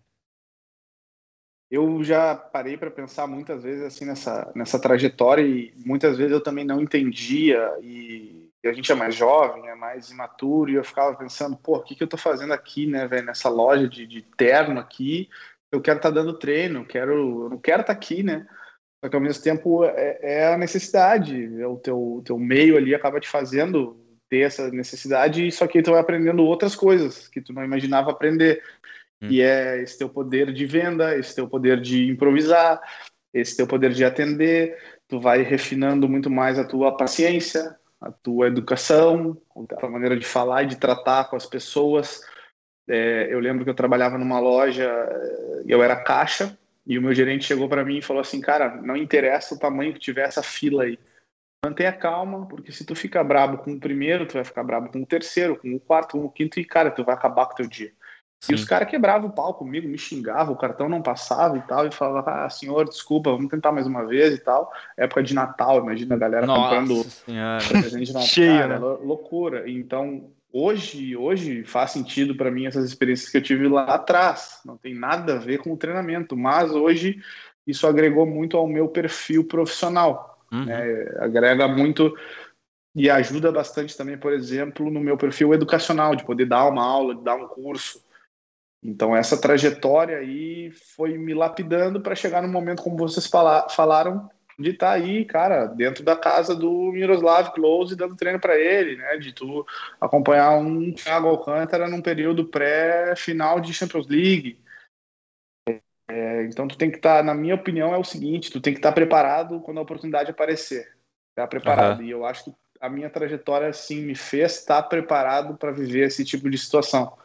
Daqui a pouco, se eu não tivesse passado por tudo que eu passei e valorizado, como eu valorizei as experiências anteriores, talvez eu não me fixasse tão bem nesse meio. Sim. Eu, eu acho que as oportunidades vêm, tu tem que agarrá-las e não à toa eu tô nesse mercado aí desde 2015. E vocês acompanham bastante futebol, vocês sabem, os atletas são uns caras né, especiais, eles querem, uhum. requer uma atenção especial. Então, cara, para como falei para vocês do marketing que vocês me perguntaram uhum. antes, para o cara falar bem de ti, né, é um tapa, mas para o cara falar mal também, Sim. Então, para tu, te, tu te queimar com um meio ali, o cara falar assim, pô, esse cara não sabe de nada, esse cara é muito fraco, não sei o quê, e o cara vai te queimar. Ou ao mesmo tempo o cara vai falar, pô, eu nunca tive tão bem fisicamente, esse cara me deixou voando. Então, tem essas, esses, dois, esses dois lados, mas respondendo a, a pergunta de vocês, eu realmente valorizo muito a minha, a minha trajetória. Também não vou ser hipócrita e dizer que eu sabia o que estava acontecendo, que claro que não sabia, mas hoje vejo que tudo fez sentido. É, lapidei bastante o meu atendimento, a minha paciência, a minha, a minha maneira de me portar perante um cliente que, cara, pode ser milionário ou pode ser uhum. um cliente normal, vamos dizer assim, portar da mesma maneira, né? Ter uma ética profissional, saber se comportar e seriedade, seriedade no que se faz. Eu acho que isso é uma coisa que, que ilustra bem o meu trabalho. É, cara, quando tu falou ali que tu trabalhou, né, como, é, tipo, em, é, como vendedor, né, em loja e tal, na mesma hora eu já linkei assim, pô, isso deve ter dado, tipo, uma percepção dele muito boa, assim, no momento de, de lidar com, com, com os atletas, porque a gente aqui, né, eu, eu sou a pessoa que mais tem um contato, assim, com o pessoal antes de, de vir, né, de, de comentar e tal. Então a gente sabe que uh, muita gente não vai ler muita gente não vai dar interesse, mas tu tem que pensar a mensagem que tu manda ali para já já dar alguma assim, tipo, pô, demonstrar que, pô, tu quer realmente estar com aquela pessoa, tá ligado? Sempre ser atencioso, responder rápido, coisa errada. Então, tipo, são detalhes que, que tu começa a perceber que na verdade são básicos, até pra, tipo, se fosse eu no meu lugar, eu queria ser tratado desse jeito, tá ligado? Então, tipo, não é Exatamente. algo que deveria ser privilégio de alguns, tá ligado? É o geralzão, assim, tipo, pra todo mundo deveria ser desse jeito. Então, tipo, quando tu falou ali, eu já pensei, pô, é, isso aí deve ter ajudado ele muito, né? né? Com certeza, eu já, cara, já passei por várias oportunidades, assim, de, de os caras me mandarem uma mensagem, cara, por mais boba que seja, e eu olhar ali, realmente vi a mensagem, cara, respondi a mensagem, o cara falou assim, porra, cara, eu achei que tu nunca ia me responder. Eu falei, pô, mas sabe, tipo, quem sou eu para nunca responder? Daqui uhum. a pouco eu vou dar uma atenção, não vou poder resolver o problema daquele cara ou daquela pessoa, mas vou dar uma atenção. E o cara, pô, pô tu é muito educado, pô, tu é muito gentil e tal, sabe, não imaginava que tu ia me responder, uhum. mas são canais de conexão que tu cria e daqui a pouco tu não sabe o dia de amanhã, daqui a pouco uhum. é, vocês dois estão trabalhando num clube e a gente se cruza aí daqui, sei lá, 5, 10 anos, vocês trabalhando num clube no Japão e eu sou preparador físico do time vai jogar contra vocês. Pô, aí, mano, beleza? Lembra de mim lá no podcast? Tá, não, tamo junto, é isso aí. A vida é, a vida é assim. Então, eu uhum. não, não vejo porquê, como tu disse, né, do, do, privilégio de tratar bem certas pessoas. Acho que tu tem que tratar os outros como tu queria ser tratado. E é, e é, é, não, e é engraçado que a gente, a gente tem essa visão também, porque a gente começou a ver várias pessoas aqui, né? Vários clubes, é, passar várias situações e a gente começou a, a ver que cara, se tu é solto, tu é tranquilo, tu solta um papo legal, não importa, cara, que seja tipo um presidente ao Gandula, tá ligado? A pessoa Uhum. vai ser igual contigo, sabe? Tipo, a gente já fez piada assim, que na hora tu pensa, caramba, mano, meu Deus, eu falei isso pro cara. Aí depois o cara riu, aí tu fica, tá, beleza, mano, é de boa, o cara é, é parceiro, tá ligado? Então, tipo, é Aham. muito legal, assim, poder falar com, com pessoas de vários lugares do mundo, tá ligado? Tipo, exemplo, pô, um dia eu posso estar, sei lá, na Europa, aí a gente se encontra, tá ligado? Vai lá, vai comer em algum lugar e tal, tipo, é conexões que a gente vai criando, assim, em vários lugares, tá ligado? Isso é muito Network. massa. Isso. É. Irado. Verdade. Cara, e a gente, né, a gente faz uma pesquisinha antes, né, e foi muito interessante, né, olhar ali o pessoal que tu, que tu já trabalhou, e aí eu queria te perguntar, agora que o Memphis, ele acabou de, né, ser transferido há pouco tempo, o que que tu diria, assim, que, que na tua época tu, tu viu que ele era diferente, assim, né, tu também tem experiência de, de vendo no futebol, né, porque ele é um cara pra mim que eu torço na Europa pelo Barcelona, né, então eu fico muito Uhum. feliz de, de ter um cara top, assim, entrando no clube que eu torço, né? Eu queria te perguntar como é que tu acha que ele vai entrar, assim, no time? Eu tive a oportunidade de trabalhar com ele eh, numa época muito complicada profissionalmente para ele, porque ele estava no, ele estava começando o segundo ano dele no Manchester. O primeiro ano dele tinha sido ok, tinha sido regular, ele não jogou Ah. nem bem nem mal, jogou ok, né? Teve números regulares. Só que no- na temporada seguinte, na temporada que, que a gente começou a trabalhar junto, foi a temporada onde o José Mourinho chegou. E o José Mourinho chegou, cara, e uma das primeiras medidas que ele tomou já foi afastar o Memphis. O Memphis já foi afastado do, do grupo, é, chegou a treinar uma época em separado, depois voltou a treinar com o grupo principal, porque não conseguiram negociar ele. Só que, cara, esses seis meses foram difíceis. Para ele, muito mais do que para mim, né? Ah, Porque com ele, ele, ele não estava jogando, não estava jogando. E, se eu não me engano, cara, eu posso posso estar mentindo aqui, posso estar errando o número, mas eu acho que ele jogou oito partidas em, em seis Nossa. meses. Nossa, cara. E oito partidas, coisa de entrar em jogo de Copa faltando 15 minutos contra o time da quarta divisão, num campo todo embarrado, assim, por Ah. exemplo, sabe? Uhum. Então, na minha parte, como treinador pessoal, era muito complicado motivar esse cara a treinar. E na parte dele, muito complicado ele se motivar a treinar, porque ele ia pensar, pô, eu não tô jogando no meu clube. É, é, não vou treinar extra, sabe? Para quê? Uhum. Então foi um período assim bem complicado, mas eu acho que ali a nossa relação se estreitou, estreitou bastante. Eu não consegui vê-lo desempenhar um trabalho físico que a gente fazia dentro do campo, porque infelizmente ele não jogava. Aham. Mas aí veio a reviravolta, veio a época onde eu vim de férias para o Brasil e, e fiquei na expectativa de. Eu sabia que ele ia ser negociado, de que clube ele ia ir, e eu fiquei muito feliz dele me ligar e falar: cara, acertei no Lyon e tô te esperando aqui duas semanas, tu pode vir. Irado. Então, mesmo que, Pô, que mesmo massa. que a gente tenha tido esse trabalho um pouco mais complicado da parte psicológica e dentro de campo em Manchester, o nosso trabalho deu resultado em Lyon, porque aí ali em Lyon sim a gente treinou, cara, eu, puta, a gente treinava bastante, velho, treinava firme. Ele chegou um pouco contestado, né?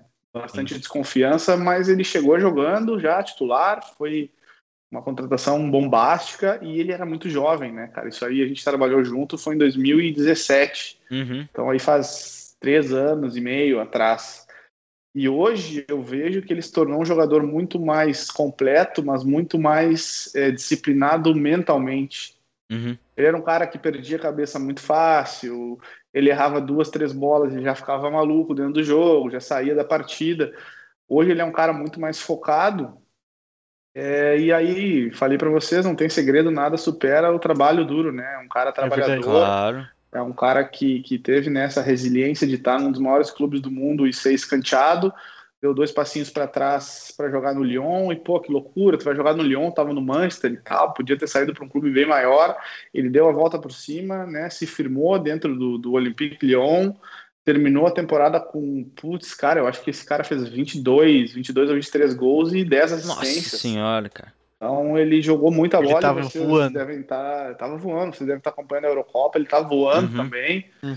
É, e cara, o resultado chega. O resultado chega. Eu acho que é, tu comentou, né, que tu é torcedor do Barcelona. Eu sou Uhum. mais simpatizante do, do Real Madrid, Aham. muito fã do, Eu também. do Barcelona. Cara, eu sou. Os caras ficam loucos comigo, né? Mas eu sou Real Madrid e sou Cristiano Ronaldo, né? Tem os caras que é. Barcelona e Messi. Eu também. Nada contra o Barça nem ao Messi, mas eu sou fã do Real e sou fã do Cristiano. É, então não sei exatamente onde o Messi vai se encaixar é, no esquema de jogo, porque eu não vejo muitos jogos do Barcelona, eu vejo de vez em Sim. quando ali uma Champions League. Mas o que eu posso dizer para vocês, pela evolução dele que eu, que eu vi, cara, mentalmente a disciplina dele aumentou muito.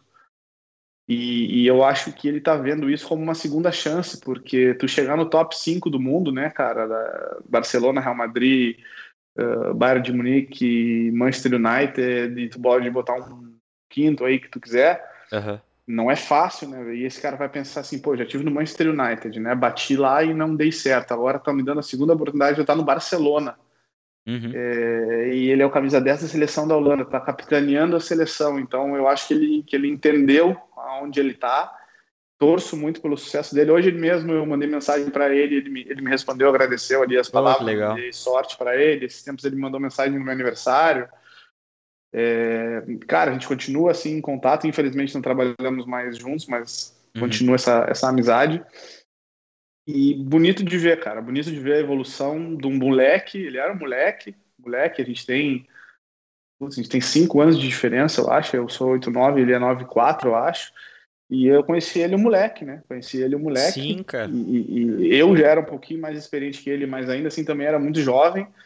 E, né, como falei para vocês, eu tava na Smart Fit e de repente eu tô dentro do Old Trafford, sabe? Em questão de, de, de um ano. É, pô, mexe com a tua cabeça, entendeu? Ah, mas ao mesmo tempo, demais, demais. Torço muito por ele. Ele é gente boa, ele tem aquele estilão ali dele de, de marrento e tal, mas isso é, é um personagem ali Sim, fora. sim. O cara é molecão, é gente boa, é parceiro pra caramba. E torço demais, demais. Quero ver a Holanda aí mais longe nessa Eurocopa e quero Eu ver também. ele Eu também. sob pressão ali. Pô, a gente já viu ele eliminando a Juventus do Cristiano Ronaldo, dando uma cavadinha na... lá em Turim, né? Então, já vê que a personalidade o homem tem. Tem que Então, ter, né, eu cara? Espero, espero que ele, que ele tenha sucesso no Barça aí. Pô, espetacular, espetacular. Daqui a pouco, se meu telefone tocar, eu vou lá dar uma visitada nele, né? Não tá ruim, não. Show. Cara, eu queria te parabenizar, tá? Porque eu realmente, cara, o Memphis aí tem umas três temporadas já que o cara tá voando, velho. E o físico Boa, né? dele é absurdo, cara. Muito forte, velho. Muito forte. É, cara mano, é verdade, né, é cara? Muito forte. Sério. E, tipo, eu acho que o, o que tu falou ali, né, é muito interessante pra gente, porque a percepção de, de alguém que tá muito próximo à pessoa, né, esses detalhes assim, tipo, de como que é a pessoa, né, tipo, ah, o cara, pô, errava uma bola, já ficava estourado. Isso é, é algo que é muito legal quando tu conhece a pessoa num momento que foi difícil e depois tu continua, assim, tendo um contato pra quando a pessoa começa a, evoluir, assim, né, mentalmente e, e também na questão de futebol, porque tu começa a ver que, pô, ele conseguiu é, perceber que precisava fazer essa mudança, tal coisa, tal coisa. Então tu começa a ver uma evolução e tu fala, pô, que da hora, eu participei disso, tá ligado? Deve ser muito, Cara. muito interessante. Não, com certeza. Eu, eu, eu fiquei, claro, né, um pouco assim desapontado depois de ter trabalhado com ele por um ano e não ter continuado esse trabalho, Uhum. porque o nosso contrato de trabalho era de um ano e acabou não sendo renovado. Eh, Mas ao mesmo tempo, o, o, o trabalho não entrou muito na rotina dele. Ele treinava bastante e tal, mas eu não sei se, se era exatamente aquilo que ele buscava, porque ele é um cara midiático, né? Se, se vocês acompanham ele nas redes sociais, é um cara que faz rap, né? Ele tem a, a, a Uhum. própria marca de roupa, ele curte meter uns estilos ali, fashion e tal. É, e ainda assim ele consegue, consegue desempenhar, né? Consegue jogar. É, mas, por exemplo, desde então ele não foi trabalhar com outro profissional, então não foi a questão do trabalho, foi realmente a questão do treinamento não, não ter feito parte da rotina dele. Né? Era mais uma coisa que não era um castigo nem nada, mas era uma coisa que, que não ficou tão natural. Ele fez, ele gostou, ele viu o resultado, mas depois optou por não seguir. Então, Uhum. a vida que segue, a amizade que, a amizade que segue, eu eu fui ver ele recentemente lá em, lá em Lyon, fui passar um fim de semana em Lyon, fui no jogo do Lyon, Aham. É, ele me deu os ingressos, acabou o jogo, a gente foi jantar junto, me deu uma camiseta, legal. foi, Que massa. sabe, a amizade, a amizade continua, Uhum. é, e feliz, cara, feliz demais de ver a evolução dele, e agora Agora eu vou começar a acompanhar um pouco mais o Barça. Show. É, não. Cara, e aquilo, é, tu falou do, do CR7, né? É, me lembrei de uma coisa. É, como que um cara que tem 36 anos tem aquele físico, cara? E a mesma coisa serve pro Lewandowski. Como que funciona assim pro cara chegar nessa idade e ter aquele físico daquele tamanho e performar tão bem, tão alto nível? É, como eu falei para vocês, eu sou né, suspeito a falar aí do Cristiano Ronaldo, porque sou, sou, sou fã dele acompanho ele, cara, muito tempo, desde, desde a época do Sporting, que, que não passava muita coisa ali, e depois no Manchester, no Manchester eu comecei a acompanhar ele direto até hoje. Já li ali livros dele, é, vi o documentário dele, enfim, eu acho que tem muita coisa comercial ali, obviamente, né, também é uma figura midiática, é, mas, cara, de novo, né, nada supera o trabalho duro, agora teve aquela aquela polêmica ali que ele pegou a Coca-Cola e botou pro lado ali e tal. Mas ele é um cara que se dedica, né, nos livros dele conta que ele e os é contado por companheiros, né, não é ele contando. Ele saía, acordava de madrugada, saía escondido, abria a academia do esporte e ficava puxando ferro de madrugada para treinar extra, porque ele sabia que tecnicamente ele não era tão bom, ele precisava superar no físico. Uhum um moleque com, sei lá, cara, 15, 16 anos já tinha essa mentalidade. Então chegou onde chegou, né? Para mim é o melhor jogador do mundo. É, eu acho que vai ter mais, mais temporadas e por ser um cara que persegue recordes, a gente, cara, grandes chances a gente ver esse cara jogando até os 42, 43 uhum. anos ali. Daqui a pouco ele vai começando a se aproximar dos mil gols ali, ele vai ver que é possível, ele vai querer ficar jogando até fazer mil Com gols. Com certeza, mano. Pode ter certeza que esse, esse cara, cara, bota um cara é bagulho maluco, e quer, mano. Uhum. E ele vai. É, e, cara, o Cristiano, o, o Lewandowski, eu tive um pouco mais de, de, de, proximidade, de contato com ele por estar lá em, em Munique, né, e ter a, a, os relatos ali dos atletas que trabalhavam comigo. A esposa dele, acho que pouca gente sabe, a esposa dele é ex-atleta de taekwondo ah, ela é polonesa também e ela é atleta olímpica. Ela é medalhista olímpica, se eu não me engano. É, e ela trabalha com ele, né? Eles treinam juntos ali. Esse uhum. cara, assim, ó, alimentação regradíssima, treinamento, yoga, pilates, cara, tudo. E de novo, né? Quando que a gente ia ver o Lewandowski, o centroavante polonês, levantando a bola de ouro? Uhum. É, e também, de novo, trabalho duro, né? Muita, muita dedicação, muita, né? abrindo mão de muita coisa é, para a realização de um sonho. É, puto, o cara trabalhador, os, os, caras contavam lá histórias dele lá, o, o Thiago, lá o Rafinha, que era coisa do cara, oito, oito e meia da noite, o cara tava na cama dormindo, cinco da manhã, tava, cinco da manhã tava de pé, Caramba. já fazendo um trabalhinho preventivo ali, fazendo um yoga, alimentava muito bem, e, bom, deu resultado também. Acredito que vai ser um cara que persegue também número e vai ser um cara que vai jogar é, por cara. Eu acho que ele tem 32, 33 anos, vai jogar aí, capaz de jogar também até os 40. Uhum. Vai chegar até os 40 aí, porque é um cara obcecado com a, com a questão física e também com a questão de número, né? Que, que, nem, uhum. o, que nem o Cristiano. Uhum. O que eu acho legal desse, principalmente do Lewandowski, é que ele, ele, ele sempre foi um grande atacante, mas ele ele teve um momento de auge num momento, numa, é, numa idade que é diferente do comum, né? O comum é o 26, né? Normalmente o cara estoura com 26, é o auge dele. E ele teve assim um 28, 29, sabe? Que é algo mais tardio. E eu, com certeza isso deve estar relacionado ao treino dele, né? Porque é uma pessoa que que consegue jogar o futebol que ele joga com essa idade é muito diferente. Eu sou um cara que sofri bastante, né, com o 8 a 2 do, do Barcelona, e eu posso dizer que, que foi é, é, é, interessante ver um cara como esse na área, porque tu sempre pensa, mano, ele vai fazer o gol. A bola na área é uhum. é dele, ele é grande, ele, ele sabe se posicionar, então, tipo, é um cara que trabalhou muito bem. E a mesma coisa é, pro gente... Cristiano, né, sabe? Sim, a gente falou um pouco antes ali da, da questão da, da idade, da longevidade. É, tu vai imaginar hoje, sei lá, bota aí 10 anos atrás, o Chelsea estaria contratando o Lewandowski com 32 anos. O cara fala assim, ó, puta, 32 anos, já uhum. era, né, centroavante. Só que hoje, já, né? se um cara uhum. contratar o Lewandowski com 32 anos, tá contratando o melhor jogador do mundo na atualidade. Sim. Então mudou Sim. muito o perfil, vocês falaram isso e eu vejo isso bastante também dentro do meu trabalho, cara, é o trabalho preventivo, é a melhora da performance, é o atleta se entender como um atleta. Hoje a gente tem muito jogador de futebol, mas não tem tantos atletas. Aham. Quando, quando o cara souber aí que ele é jogador de futebol e atleta, aí é Cristiano Ronaldo, Lewandowski, entre outros exemplos aí. Cara, e tu acha que isso então vai virar uma, uma tendência, sim? Os atletas vão cada vez mais começar a se aposentar com 40, 41, 42? Eu espero. Sinceramente, eu espero. Eu sou, sou torcedor do, do Internacional. A gente estava comentando em off ali que eu estava vendo o jogo. Uhum. É, e estava comentando até com a minha família antes ali, com a, com a, minha avó e com a minha mãe, que elas também são. acabaram né, virando fanáticas no futebol para ter os, os filhos dentro desse meio.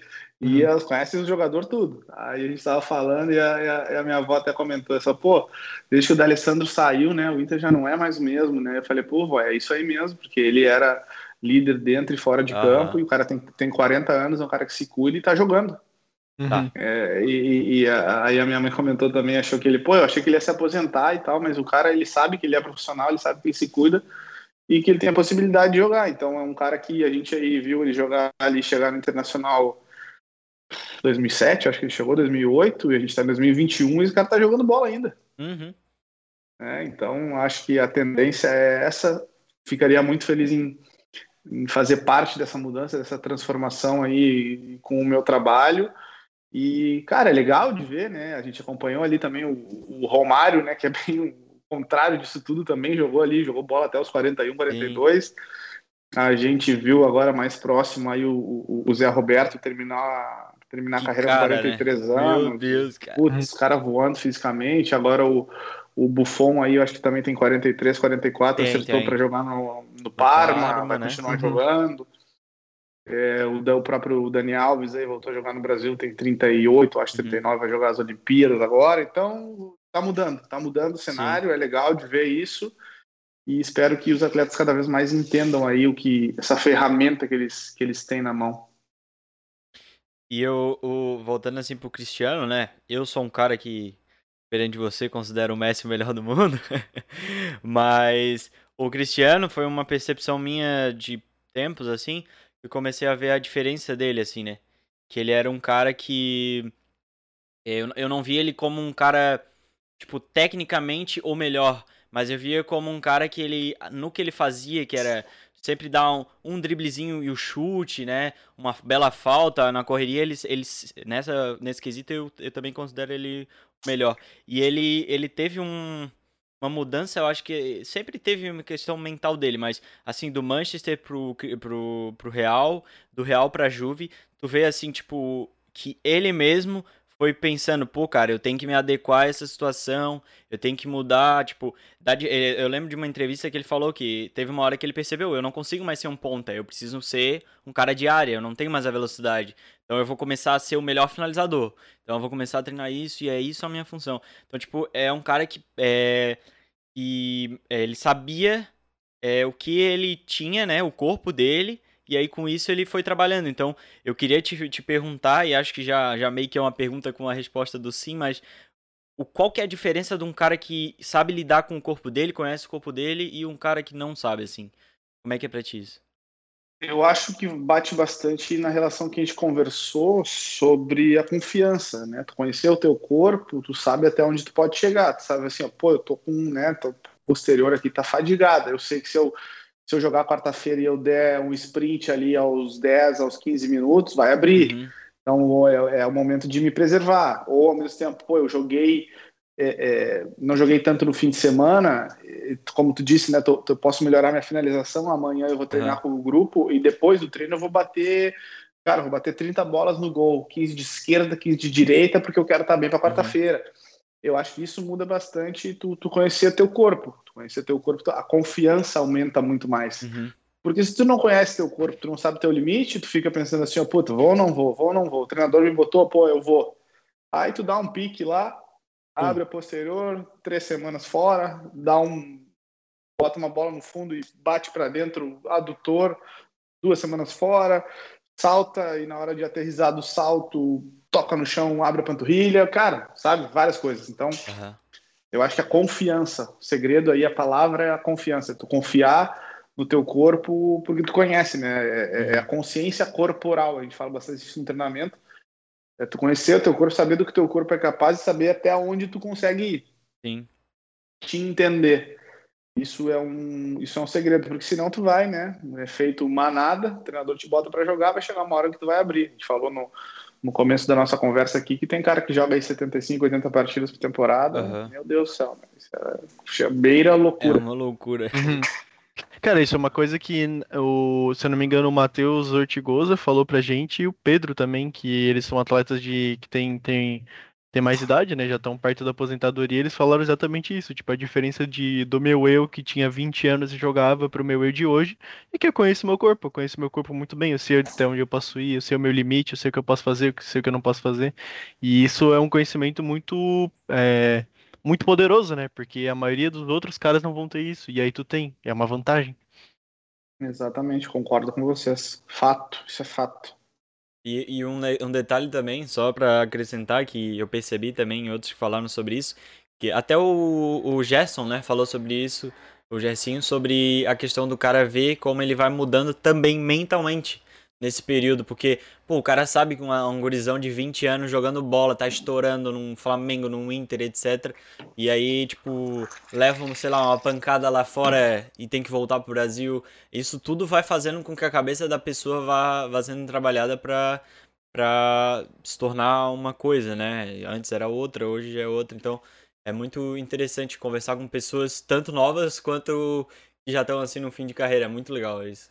Claro, esse, e esse, men, esse mental aí, o, o, o futebol te possibilita é, é, perder e errar um pênalti no domingo e na quarta-feira ganhar de 3 a 0 e fazer os uhum. três gols. Então, né, a torcida quer te é matar segunda de manhã, quarta de noite eles, te, eles te amam de novo. Sim. O futebol é assim. Uhum.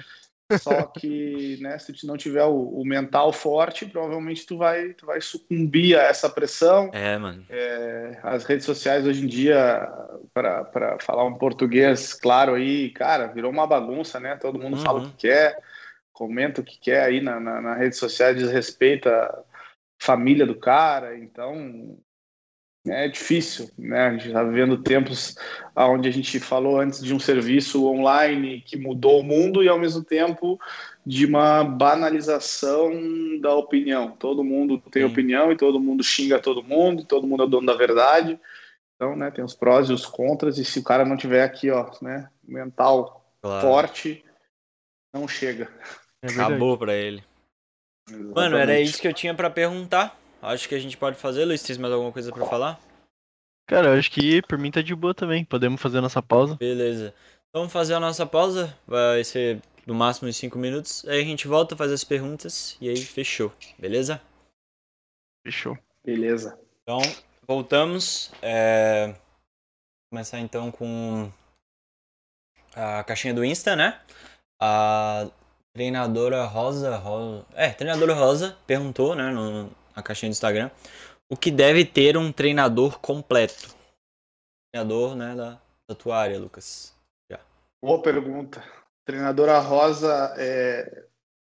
já temos uma, uma relação de longa data, eu comentei aí com você sobre é, o período aí da, da Smart Fit, ela foi minha colega na Smart Fit, Legal. ela era professora do Tudo da Manhã, e agora recentemente ela participou é, do meu quarto grupo de mentoria também, teve junto comigo. É uma treinadora muito, muito qualificada, muito inteligente. E eu tenho falado bastante, cara, que hoje nesse meio as pessoas dão muito valor para a parte técnica, mas falta um pouco do, do, desenvolvimento pessoal, né? De se entender, de saber é, uhum. gerir as mídias sociais, entender como uma empresa. Então, eu acho que a parte técnica é muito importante, a teoria, né? Tu saber é, interpretar, ler um artigo, mas ao mesmo tempo tu precisa saber como atender, como falar, como te portar.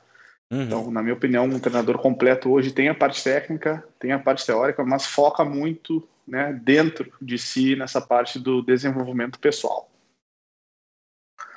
Show. É, então, cara, pra, relacionando com isso, eu até já escutei de outras pessoas, eu não lembro até quem comentou para mim quando eu falei que eu queria ser treinador, né? O cara falou que, tipo, pô, Assim, ó, tática eu vou aprender. Isso é óbvio, né?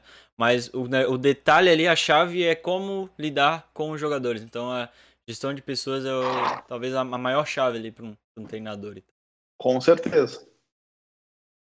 É, isso é uma coisa que o. O, o Jairzinho falou pra gente, cara, que é, a maior dificuldade dele foi a de lidar com os jogadores. E ele falou que hoje em dia isso é a, a peça-chave pra ele. Ele sabe a melhor coisa que ele faz melhor é lidar com os jogadores e que isso faz total diferença pra ele. É, só pra deixar claro, Lucas, não sei se tu sabe, é o Gersinho, no caso, é o treinador do Brusque, né? Aí a gente, a gente teve um papo com ele, foi bem legal. O, o Brusque tá fazendo uma baita campanha, né? Tá, né, cara? Uhum. Tá voando. Pode ter certeza que tem muito da mão desse cara, porque pelo papo verdade. assim deu de perceber. Ele é um cara é muito centrado, Muito legal. fala muito bem assim, tipo, sabe o que que tá fazendo. Muito legal. Uhum. Hum. Top. Então, a próxima pergunta é do Paulo Marcelo AS, é, da caixinha do Instagram também. Já vai aproveitar para fazer uma propaganda aí. Ele, ele perguntou: O que os teus mentorados recebem? Boa. O Paulo Marcelo foi, a, foi aquela figura que eu comentei para vocês no, no início da nossa conversa, né? Que é o meu parceiro de negócios. Nós Ah, somos sim. parceiros aí no- justamente no projeto de, de mentoria. O Paulo Legal, Marcelo legal. Tem, o, tem o Grupo Avante, que é uma empresa de marketing que tem sede em Lisboa, em Portugal, e também atua no Rio de Janeiro. É, e conheço ele através de, de, de amigos do Rio de Janeiro, também o Yuri. Eu vi que o Yuri estava na live, ele queria mandar um abraço para ele lá diretamente do, do Rio de Janeiro. Ah, e o Paulo, então, ele é meu, meu parceiro de, de negócio e provavelmente ele fez essa pergunta aí para levantar a bola para mim. Tá aí, ó, tá aí, ó. Aí que tá a Jogar ensaiada, viu só? Aí que tá o segredo. Só o, só o vôlei pro gol agora. É isso aí. Mas eh, falando um pouco desse, desse processo aí de, de mentoria desse projeto, um projeto que eu boto muita, muita energia, muito carinho, também gosto muito de, de, de realizá-lo. E eu até posso linkar com a pergunta que a Rosa fez, né, com a, com a resposta que eu dei a ela. Dentro desse processo de mentoria, a gente aborda bastante questões técnicas como padrão de movimento, pirâmide de performance, estrutura de treino, mas ao mesmo tempo a gente fala muito sobre correção, sobre atendimento, sobre postura profissional, sobre treinamento online, sobre eh, marketing pessoal, sobre se entender como uma empresa. Então eu considero esse processo um processo bem completo, porque a gente atua em diversas áreas, na área técnica, na área teórica, mas também na área do, do desenvolvimento pessoal. Tanto que o nome do, do, do processo é isso aí, é treinamento físico em alta performance e desenvolvimento pessoal. Então a gente trabalha para tentar deixar os treinadores o mais completos possíveis pós-mentoria.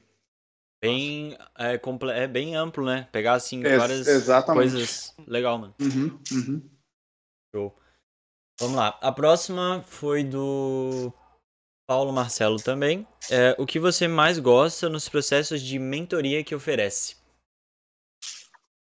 A gente vem fazendo esse projeto eh, juntos, como eu falei para vocês. Ele, ele participou aí do, dos quatro processos e vai participar do quinto também. E a gente sempre troca ideia pós, a- depois dos encontros. E o que mais, o que mais me chama a atenção são as demandas diferentes de cada treinador, de cada realidade. Tem treinadores que trabalham com crianças, tem treinadores que trabalham com atletas, tem treinador que quer só expandir a sua cartela de cliente. Então, o que mais me motiva a fazer é, esse processo é saber como resolver os problemas de, de pessoas bem diferentes. Claro. Isso é o que mais me motiva e poder. A gente, a gente fala que o conceito de, de um mentor, o mentor ele é um encurtador de caminhos. Então, se eu conseguir encurtar caminhos de profissionais da minha área com a minha bagagem, com a minha experiência e principalmente com resultados, é, eu acho que eu consigo né, cumprir essa minha missão aí como, como mentor, como inspiração e como referência dentro do, do treinamento funcional. Então aí Irado, pra você que tá vendo depois, que a gente tem bastante visualização depois, ou tá É vendo verdade. o corte, adquira o curso do Lucas aí, mentoria é braba, o cara, o cara manja mesmo, pode dar, ele não é falcatrua. É isso. Pô, gostei, do, gostei do marketing. Show. Trazendo uma boa notícia também, a gente bateu 100 inscritos, conseguimos a nossa meta aí. Show de bola. Valeu. É Parabéns. 11. Vamos dar ali. Valeu. Então vamos agora às perguntas do YouTube, né? É, o Alessandro Batista é, mandou. Como tu alinha os treinos com esses atletas que jogam duas vezes por semana? É, eu fiz um, fiz um marketing pesado antes de vir aqui conversar com vocês, né? Os, os meus quatro grupos de mentoria seguem ativos no WhatsApp. Massa. Então mandei lá para mandei lá para todo mundo que eu ia participar, mandei o link, mandei a foto, mandei a arte, mandei o perfil de vocês. Ô, cara, muito tudo. obrigado mesmo. Cara. Muito obrigado. Então, fiquei feliz de ver que a galera tá toda aqui mesmo. Quase uhum. todos os meus mentorados estão aqui. O Alessandro também foi um dos que participou do primeiro grupo. Oh, é, e ele, ele, ele também trabalha com, com atletas de base, com treinamento funcional, uhum. atletas de base. Se eu não me engano, pode ser que eu esteja enganado, mas o último entrevistado de vocês já trabalhou com ele. O menino que joga em, que joga em Portugal. ah, sim, o Facundo. Sim. É, eu acho que, que ele já trabalhou com, com o Alessandro na época que ele estava em Curitiba, talvez. Ah, é, sim. Paraná. Oh, que legal. É, então o Alessandro é um cara que acompanha bastante, assim, bem, bem de perto essa, essa parte de trabalho com, com atletas. É, e a pergunta dele é o que, basicamente, muito do que nós conversamos hoje, essa dificuldade do, do calendário de tu ter um atleta que viaja na sexta-feira, concentra no sábado, joga no domingo, viaja de volta na segunda, regenera na terça e joga de novo na quarta.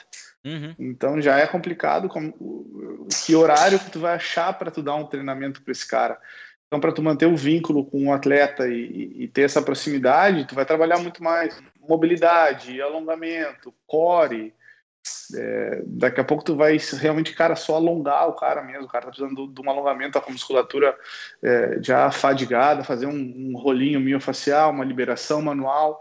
Um trabalho bem mais leve, bem mais regenerativo e tentar encontrar uma brecha dentro, dentro dessa, dessa agenda aí, desse, dentro desse, desse calendário corrido, mas respondendo agora é brasileiro. A, Exato. Respondendo a pergunta do Alessandro mais, mais diretamente, é um baita desafio.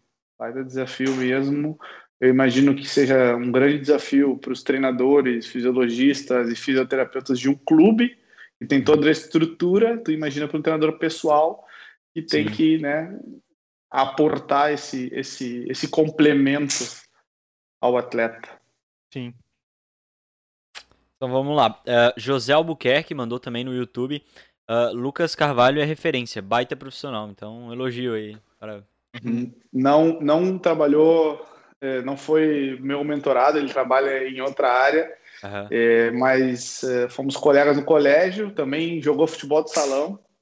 Foi um, foi um, esse sim foi um bom jogador de futebol de salão. é, e é um amigo até hoje, fomos colegas na, na escola.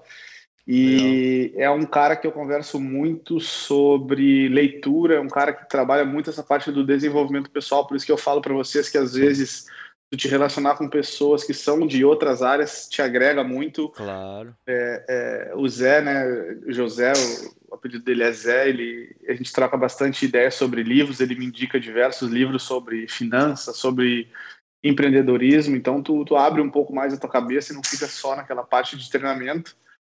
Então agradeço aí ao, ao elogio, parceiraço aí, grande amigo Zé. Isso é, Isso é muito bom mesmo. Então, aí na realidade a gente tem mais elogios mesmo aqui, comentários, né? O Alessandro, o mesmo Alessandro mandou.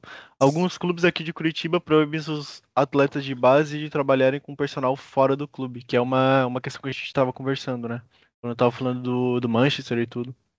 Isso já, isso já acontece, cara. Infelizmente é uma prática que, que acontece. Muitos atletas treinam escondido, treinam escondido e aí não divulgam nas, nas suas redes sociais e tal, porque se, se tu for parar para pensar, um, uma lesão de um atleta, o elo mais fraco vai ser sempre o treinador pessoal, né? Não vai ser o clube Sim. que vai se responsabilizar, porque na teoria o clube já tem o controle de cargas desse atleta, né? Já está com a semana pronta, ele está treinando extra, entre aspas, porque ele quer.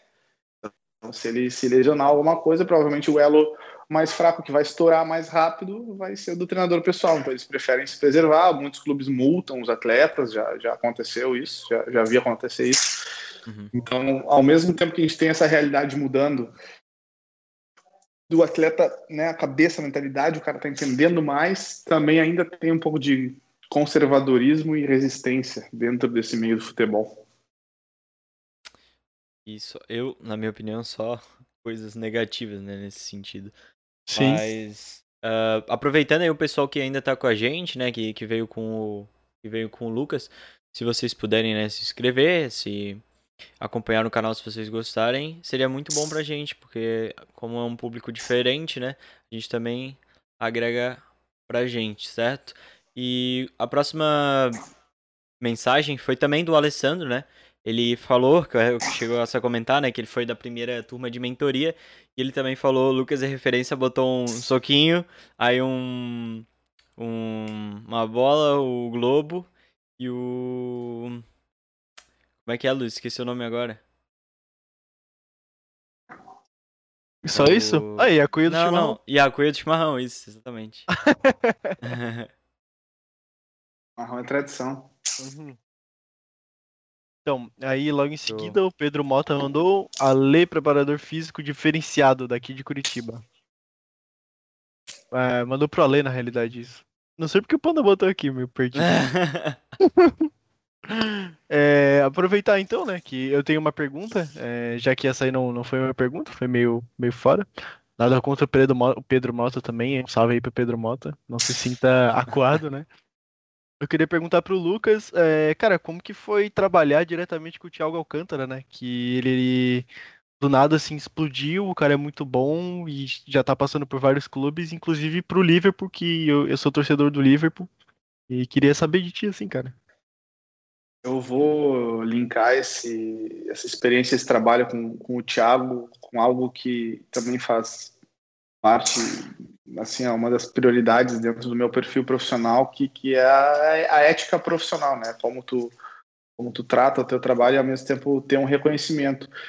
É, e aquele que, aquela questão que a gente falou do marketing boca a boca aconteceu justamente com o Thiago. Então, dando os devidos créditos, quem começou a trabalhar com o Douglas Costa na época do Shakhtar foi o meu amigo, né, o meu parceiro, meu irmão aí, o Lucas Cruel, que, que é também o, o fundador da No Performance. E através do Douglas, o Douglas se transferiu para o Bayern de Munique, por estar realmente, assim, ó, fisicamente numa fase estupenda. Ele estava muito. Peraí, que a minha bateria vai acabar. Foi. Opa. Então, bateria fraca aqui. Ah, sim. Uh, mas tá de boa.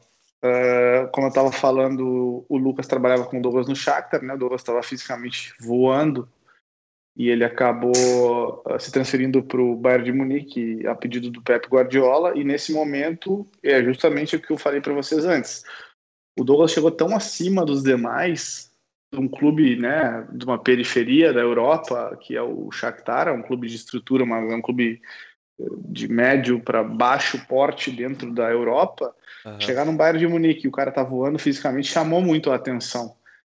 Então foi naquele momento ali que o, que o próprio Rafinha, o próprio Thiago Alcântara perguntaram ao, ao Douglas, né, por essa proximidade de, de idioma, como, como ele estava tão bem fisicamente, através dali eles conheceram o, o, trabalho do Lucas, começaram a trabalhar com, com o Lucas, com o Lucas Cruel, e depois de um período onde o Lucas Cruel foi morar nos Estados Unidos, trabalhando num clube, Aí eu, né, entre aspas, assumi a preparação do, do Thiago Alcântara por eu estar tá, né, sendo o coordenador técnico da No Performance presencialmente lá.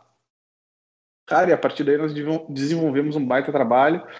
O Thiago é um jogador muito mais técnico do que físico, mas ao mesmo tempo, se ele tiver com o físico em dia, o técnico se sobressai.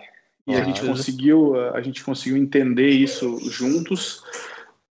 É, foi um jogador de, de, segunda função do meio campo ali, indicado aos 10 melhores jogadores do mundo, que é algo uhum. que não é tão comum, a gente vê mais ali, né, 10 ou, ou, ou extremos ou centroavantes. Uhum.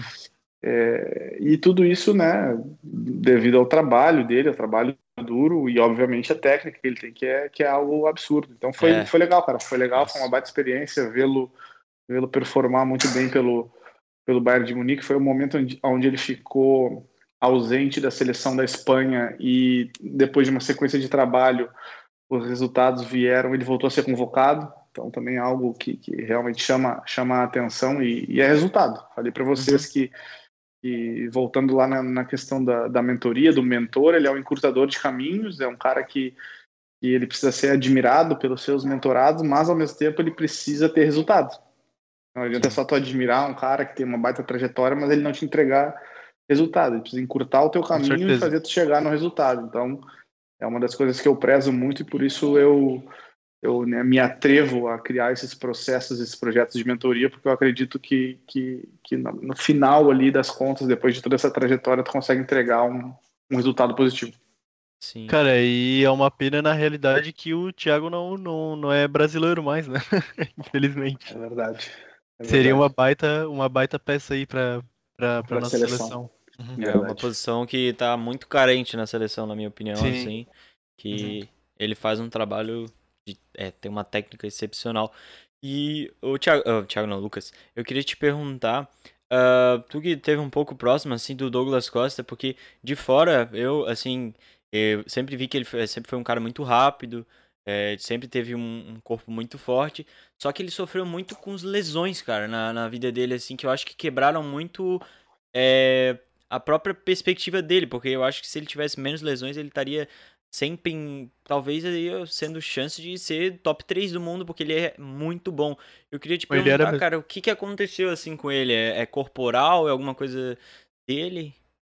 Cara, o Douglas, ele, o Douglas é meu amigo pessoal. Nós uhum. também, também mais uma vez na, na parte do futsal lá a gente se a gente se encontrou. Nós éramos adversários, jogamos contra aí diversas vezes. Ele é um ano mais novo que eu e depois, através de um outro amigo que jogava no Grêmio junto com ele, que era meu amigo também, a gente acabou se conhecendo, aí virou o círculo de amigos ali, onde também ele conheceu o Lucas Cruel através desse, desse grupo de amigos que nós, que nós tínhamos.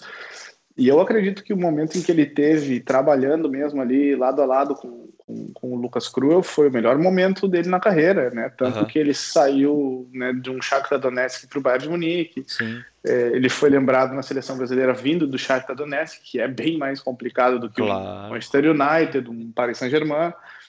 É, mas depois houve um certo período, principalmente na transição dele do Bayern de Munique para a Juventus, que ele realmente deixou um pouco de lado o treinamento. Sinceramente, não sei dizer para vocês o porquê. Acho uhum. que foram assim algo parecido com o que foi com o Memphis. São questões da vida. E uhum. o cara, sei lá, não era o momento que o treinamento se encaixava na, na vida dele.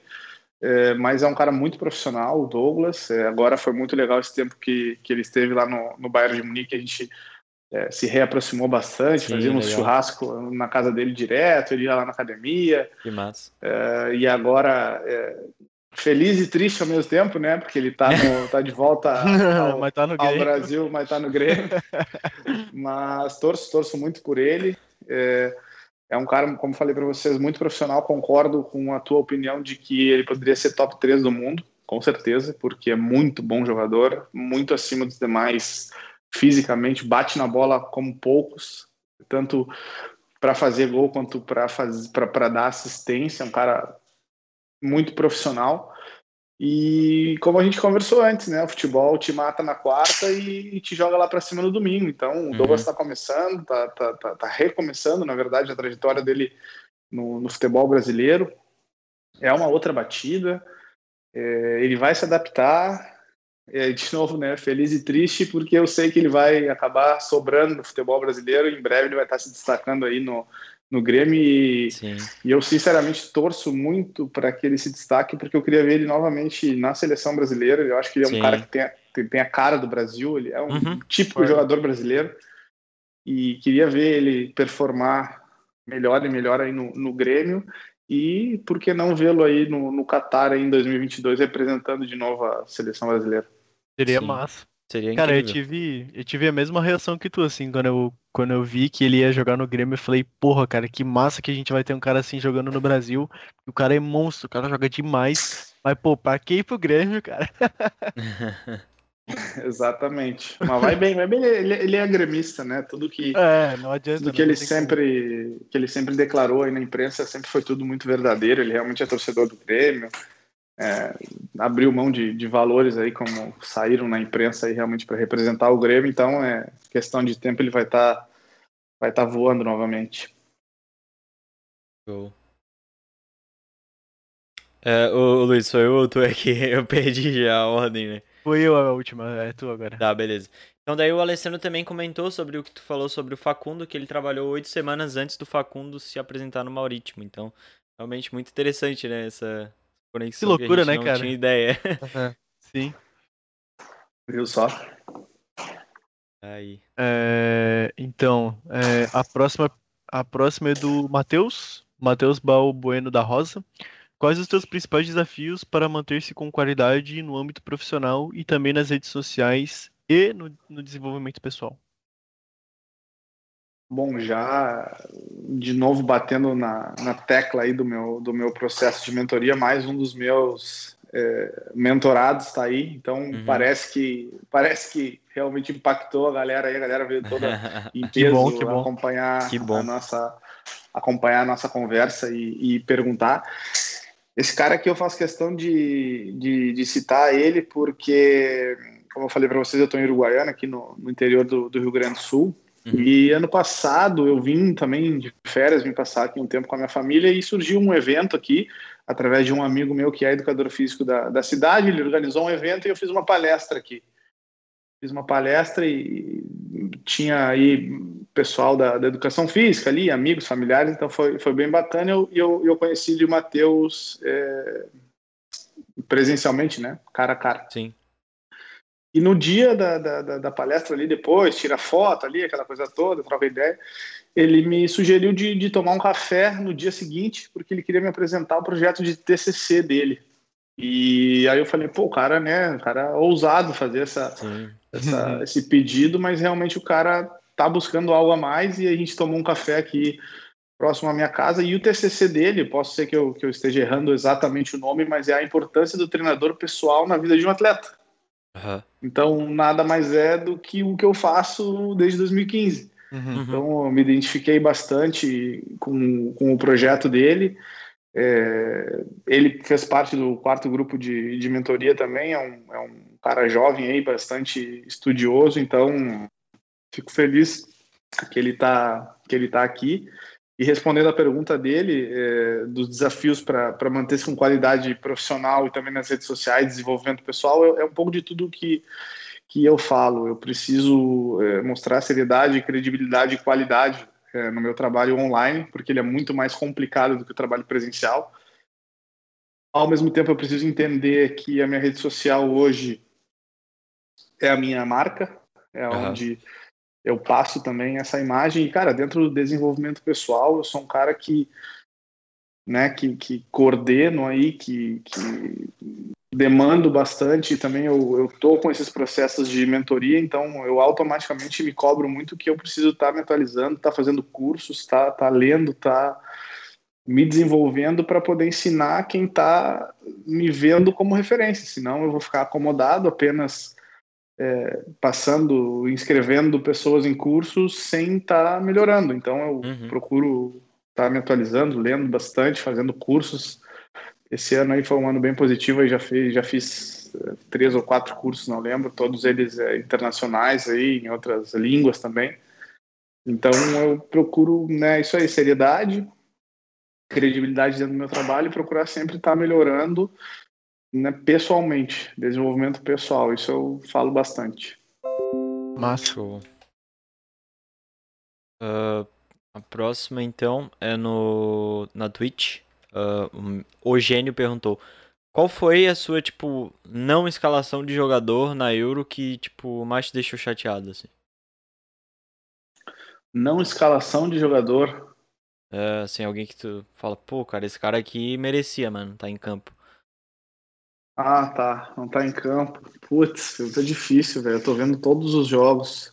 Cara, tem um jogador que eu gosto bastante. Eu acompanho, é, obviamente, né, a seleção de Portugal pela, pela questão do Cristiano Ronaldo. E eu, e eu pude conhecer ele pessoalmente quando ele estava no Bayern de Munique, que foi o, foi o Renato Sanches.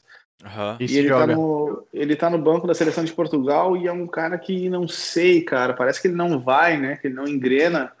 Ele é muito bom jogador, tem qualidade, uhum. ele é muito forte fisicamente, mas não sei, cara, não, não vai assim. O último jogo Sim. ele entrou, mudou a cara do jogo, deu um chute na trave ali, quase botou o Portugal de volta no jogo. Não sei, não é nem por ele não estar tá escalado, é um cara que eu acho que poderia dar muito mais, poderia ser um, assim, um titular absoluto da seleção uhum. de Portugal, ali do lado do, do Bruno Fernandes ali, Diogo Jota, Cristiano Ronaldo, eles poderiam claro. formar um, um, quarteto bacana ali, mas não sei, é um cara que parece que não, não vai, assim, não, uhum. não deslancha. Uhum. Sim, é engraçado, tem nele, principalmente, assim, escutei o nome dele há uns 3, 2 anos atrás, muito bem falado no Bayern.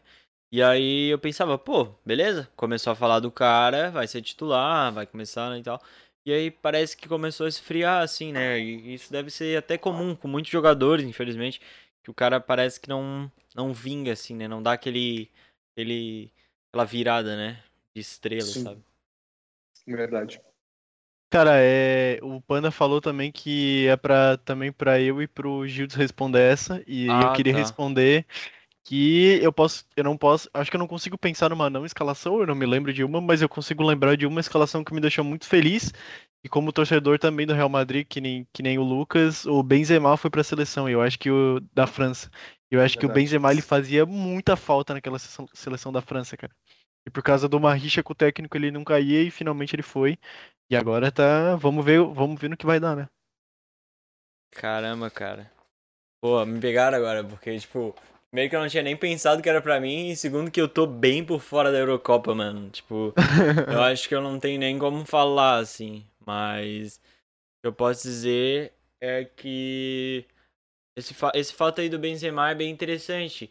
Que é um cara que ele sempre teve, uh, tipo, um brilhantismo no Real Madrid, mas até no Real Madrid eu acho que ele não era tão valorizado. Ele começou para mim a ser muito valorizado quando o Cristiano saiu e começaram a ver, caramba, quem que vai ser assim o cara que a gente tem que olhar e ter a cara do Real assim. Eu, e na minha opinião, hoje eu vejo no Real muito da cara do Benzema, porque é, depois eu comecei a ler um pouco e o Benzema ele jogava meio que para servir o Cristiano, né? Sim, então ele é teve depois que aprender a ser o cara que é servido. Ele começou a ser o cara da área, né? Depois que o Cristiano saiu. Então, tipo, é uma mudança bem difícil, bem difícil mesmo, é, funções diferentes, né? E ele, hoje em dia, já, já acostumou e, e tá jogando demais o Benzema, sabe? Então, isso aí. E, Infelizmente eu não, não posso dizer ninguém. Era pra ser o Hazard esse cara, né? Que hoje em dia é o Benzema. É, com certeza, era pra ser o Hazard. Eu também tinha um cara que eu via muito dele, assim, uma pegada bem parecida com o Cristiano, que era o Asensio eu vi ele entrando e jogando assim, eu falava, pô, esse cara aí, esse pá, talvez ele seja o Cristiano quando o Cristiano sair. Mas também não, não foi um cara que, que deslanchou tanto, assim. Sempre foi um cara que saía do banco, sabe? Fazia o dele. Uhum. Então vamos para a última pergunta, que é do meu amigo Agostinho. É, Agostinho Akira, o nome dele na Twitch. Um salve aí pro Agostinho, colando na live. Ele mandou boa noite, Lucas, e pro pessoal do 11. Qual é o livro de finanças barra investimento pessoal que você mais gostou de ler? Cara, boa pergunta. Eu abri uma caixa de perguntas ontem, é, foi ontem, é, e respondi elas hoje no meu, no meu Instagram ali, através de, de vídeos também. E uma das perguntas foi parecida com essa, mas eram dois livros da área da educação física ali que tinham, uhum. que tinham né, feito a, a, minha cabeça mudar.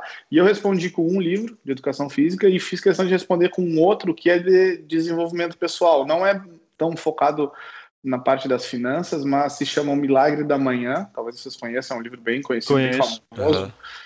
É, e é um livro que te, te, te, te, instiga ali a criar novos hábitos, a, a mudar a tua vida e ver que realmente tu tem o controle da tua vida e se tu mudar os teus hábitos, é, tu pode, é, cara, muita coisa pode acontecer. O, o, slogan ali do livro é como mudar a tua vida é, é antes das oito da manhã.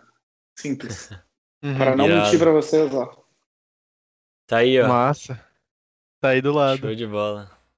Aí, ó. Então Milagre não é tão focado em, em, finanças, em empreendedorismo, mas é um livro que abre a tua cabeça e vê que, que tu pode ser muito mais capaz do que tu acredita. Show. Então muito fechamos massa, as nossas perguntas. É... Chegamos ao fim aí de mais uma edição do 11 contra 11. Cara, foi muito massa. Queria agradecer o Lucas assim e te falar também que até ali a, a nossa pausa eu não percebi o tempo passar. O papo foi muito massa. Foi muito Gostei bastante. É, agradecer pela oportunidade novamente e também falar que a gente te espera aí para uma, uma segunda edição, né, cara, futuramente. Show. Cara, eu queria, queria dizer para vocês mais uma vez que eu sei que, que, que não é fácil gerar conteúdo, editar, é, buscar convidados, ainda mais eu faço isso sozinho vocês estão entre dois aí, colocar uhum. as imagens, editar, ter produção, perguntas, então queria parabenizar vocês aí por essa, por essa iniciativa, desejar muito sucesso no, é, nos projetos de vocês futuros. É, fiquei feliz em participar. A mesma coisa também não, não, não, vejo o tempo passar quando eu falo de coisas que eu, uhum. que eu gosto. E, e, eu queria agradecer, fazer um agradecimento especial aqui à, à minha mãe e à minha avó que estão aqui fazendo toda a, a estrutura aqui, me ajudaram ah, aqui com show. o tripé. Legal. Tinha cachorro, tinha cachorro latino aqui, botaram lá pro pátio, fizeram todo, o meio campo. É, e também muito legal. Agradecer de novo a todos os meus amigos que participaram, a todos os meus mentorados. Isso de, de verdade me deixa muito feliz de ver que show, o processo show. realmente impactou na vida deles. Eles estão aqui para para prestigiar o meu trabalho também, aí fazer perguntas, tirar dúvidas e, uhum. e conversar, e que, que conhecer também o trabalho de vocês. E é isso. Sucesso mais uma vez. Uhum. Podem contar comigo aí no que precisar. Vou esperar vocês também lá no meu no meu podcast, podcast Com do certeza. LC lá no, no Spotify. Vamos estar tá lá. Tamo juntas. Vamos tá lá. Muito obrigado. Uhum. Antes de. Então, só para acabar aqui a, a live, né? Uh, obrigado, pessoal, né? Uh, que todos estiveram agradecer presente. Também, Conseguimos né? bater agradecer... os 100 inscritos, né? Sim, hoje agradecer os 100 inscritos e a todo o pessoal Show. aí do Lucas que veio, todos os mentorados claro, dele. Muito obrigado. Muito pessoal. obrigado, rapaziada. Valeu, gente. Vocês possam aí curtir, né? Se tenham gostado, continuar vendo a gente, certo? Hum. Então, obrigado. Vamos fechar então a live e até amanhã, né? Amanhã também temos mais uma com o Igor Vidal. Ele ele jogou em vários locais, mas especificamente agora, se eu não me engano, ele tá, tipo, uh, Emirados, né, e tal, essas coisas. Vai ser um cara legal porque ele fez um, um, vamos dizer assim, um percurso no futebol diferente, né, foi pra uma região diferente que a gente vai poder papear sobre isso também, certo? Então, beleza, pessoal. Amanhã às 18, hein? Falou. Valeu! Tamo junto, abraço.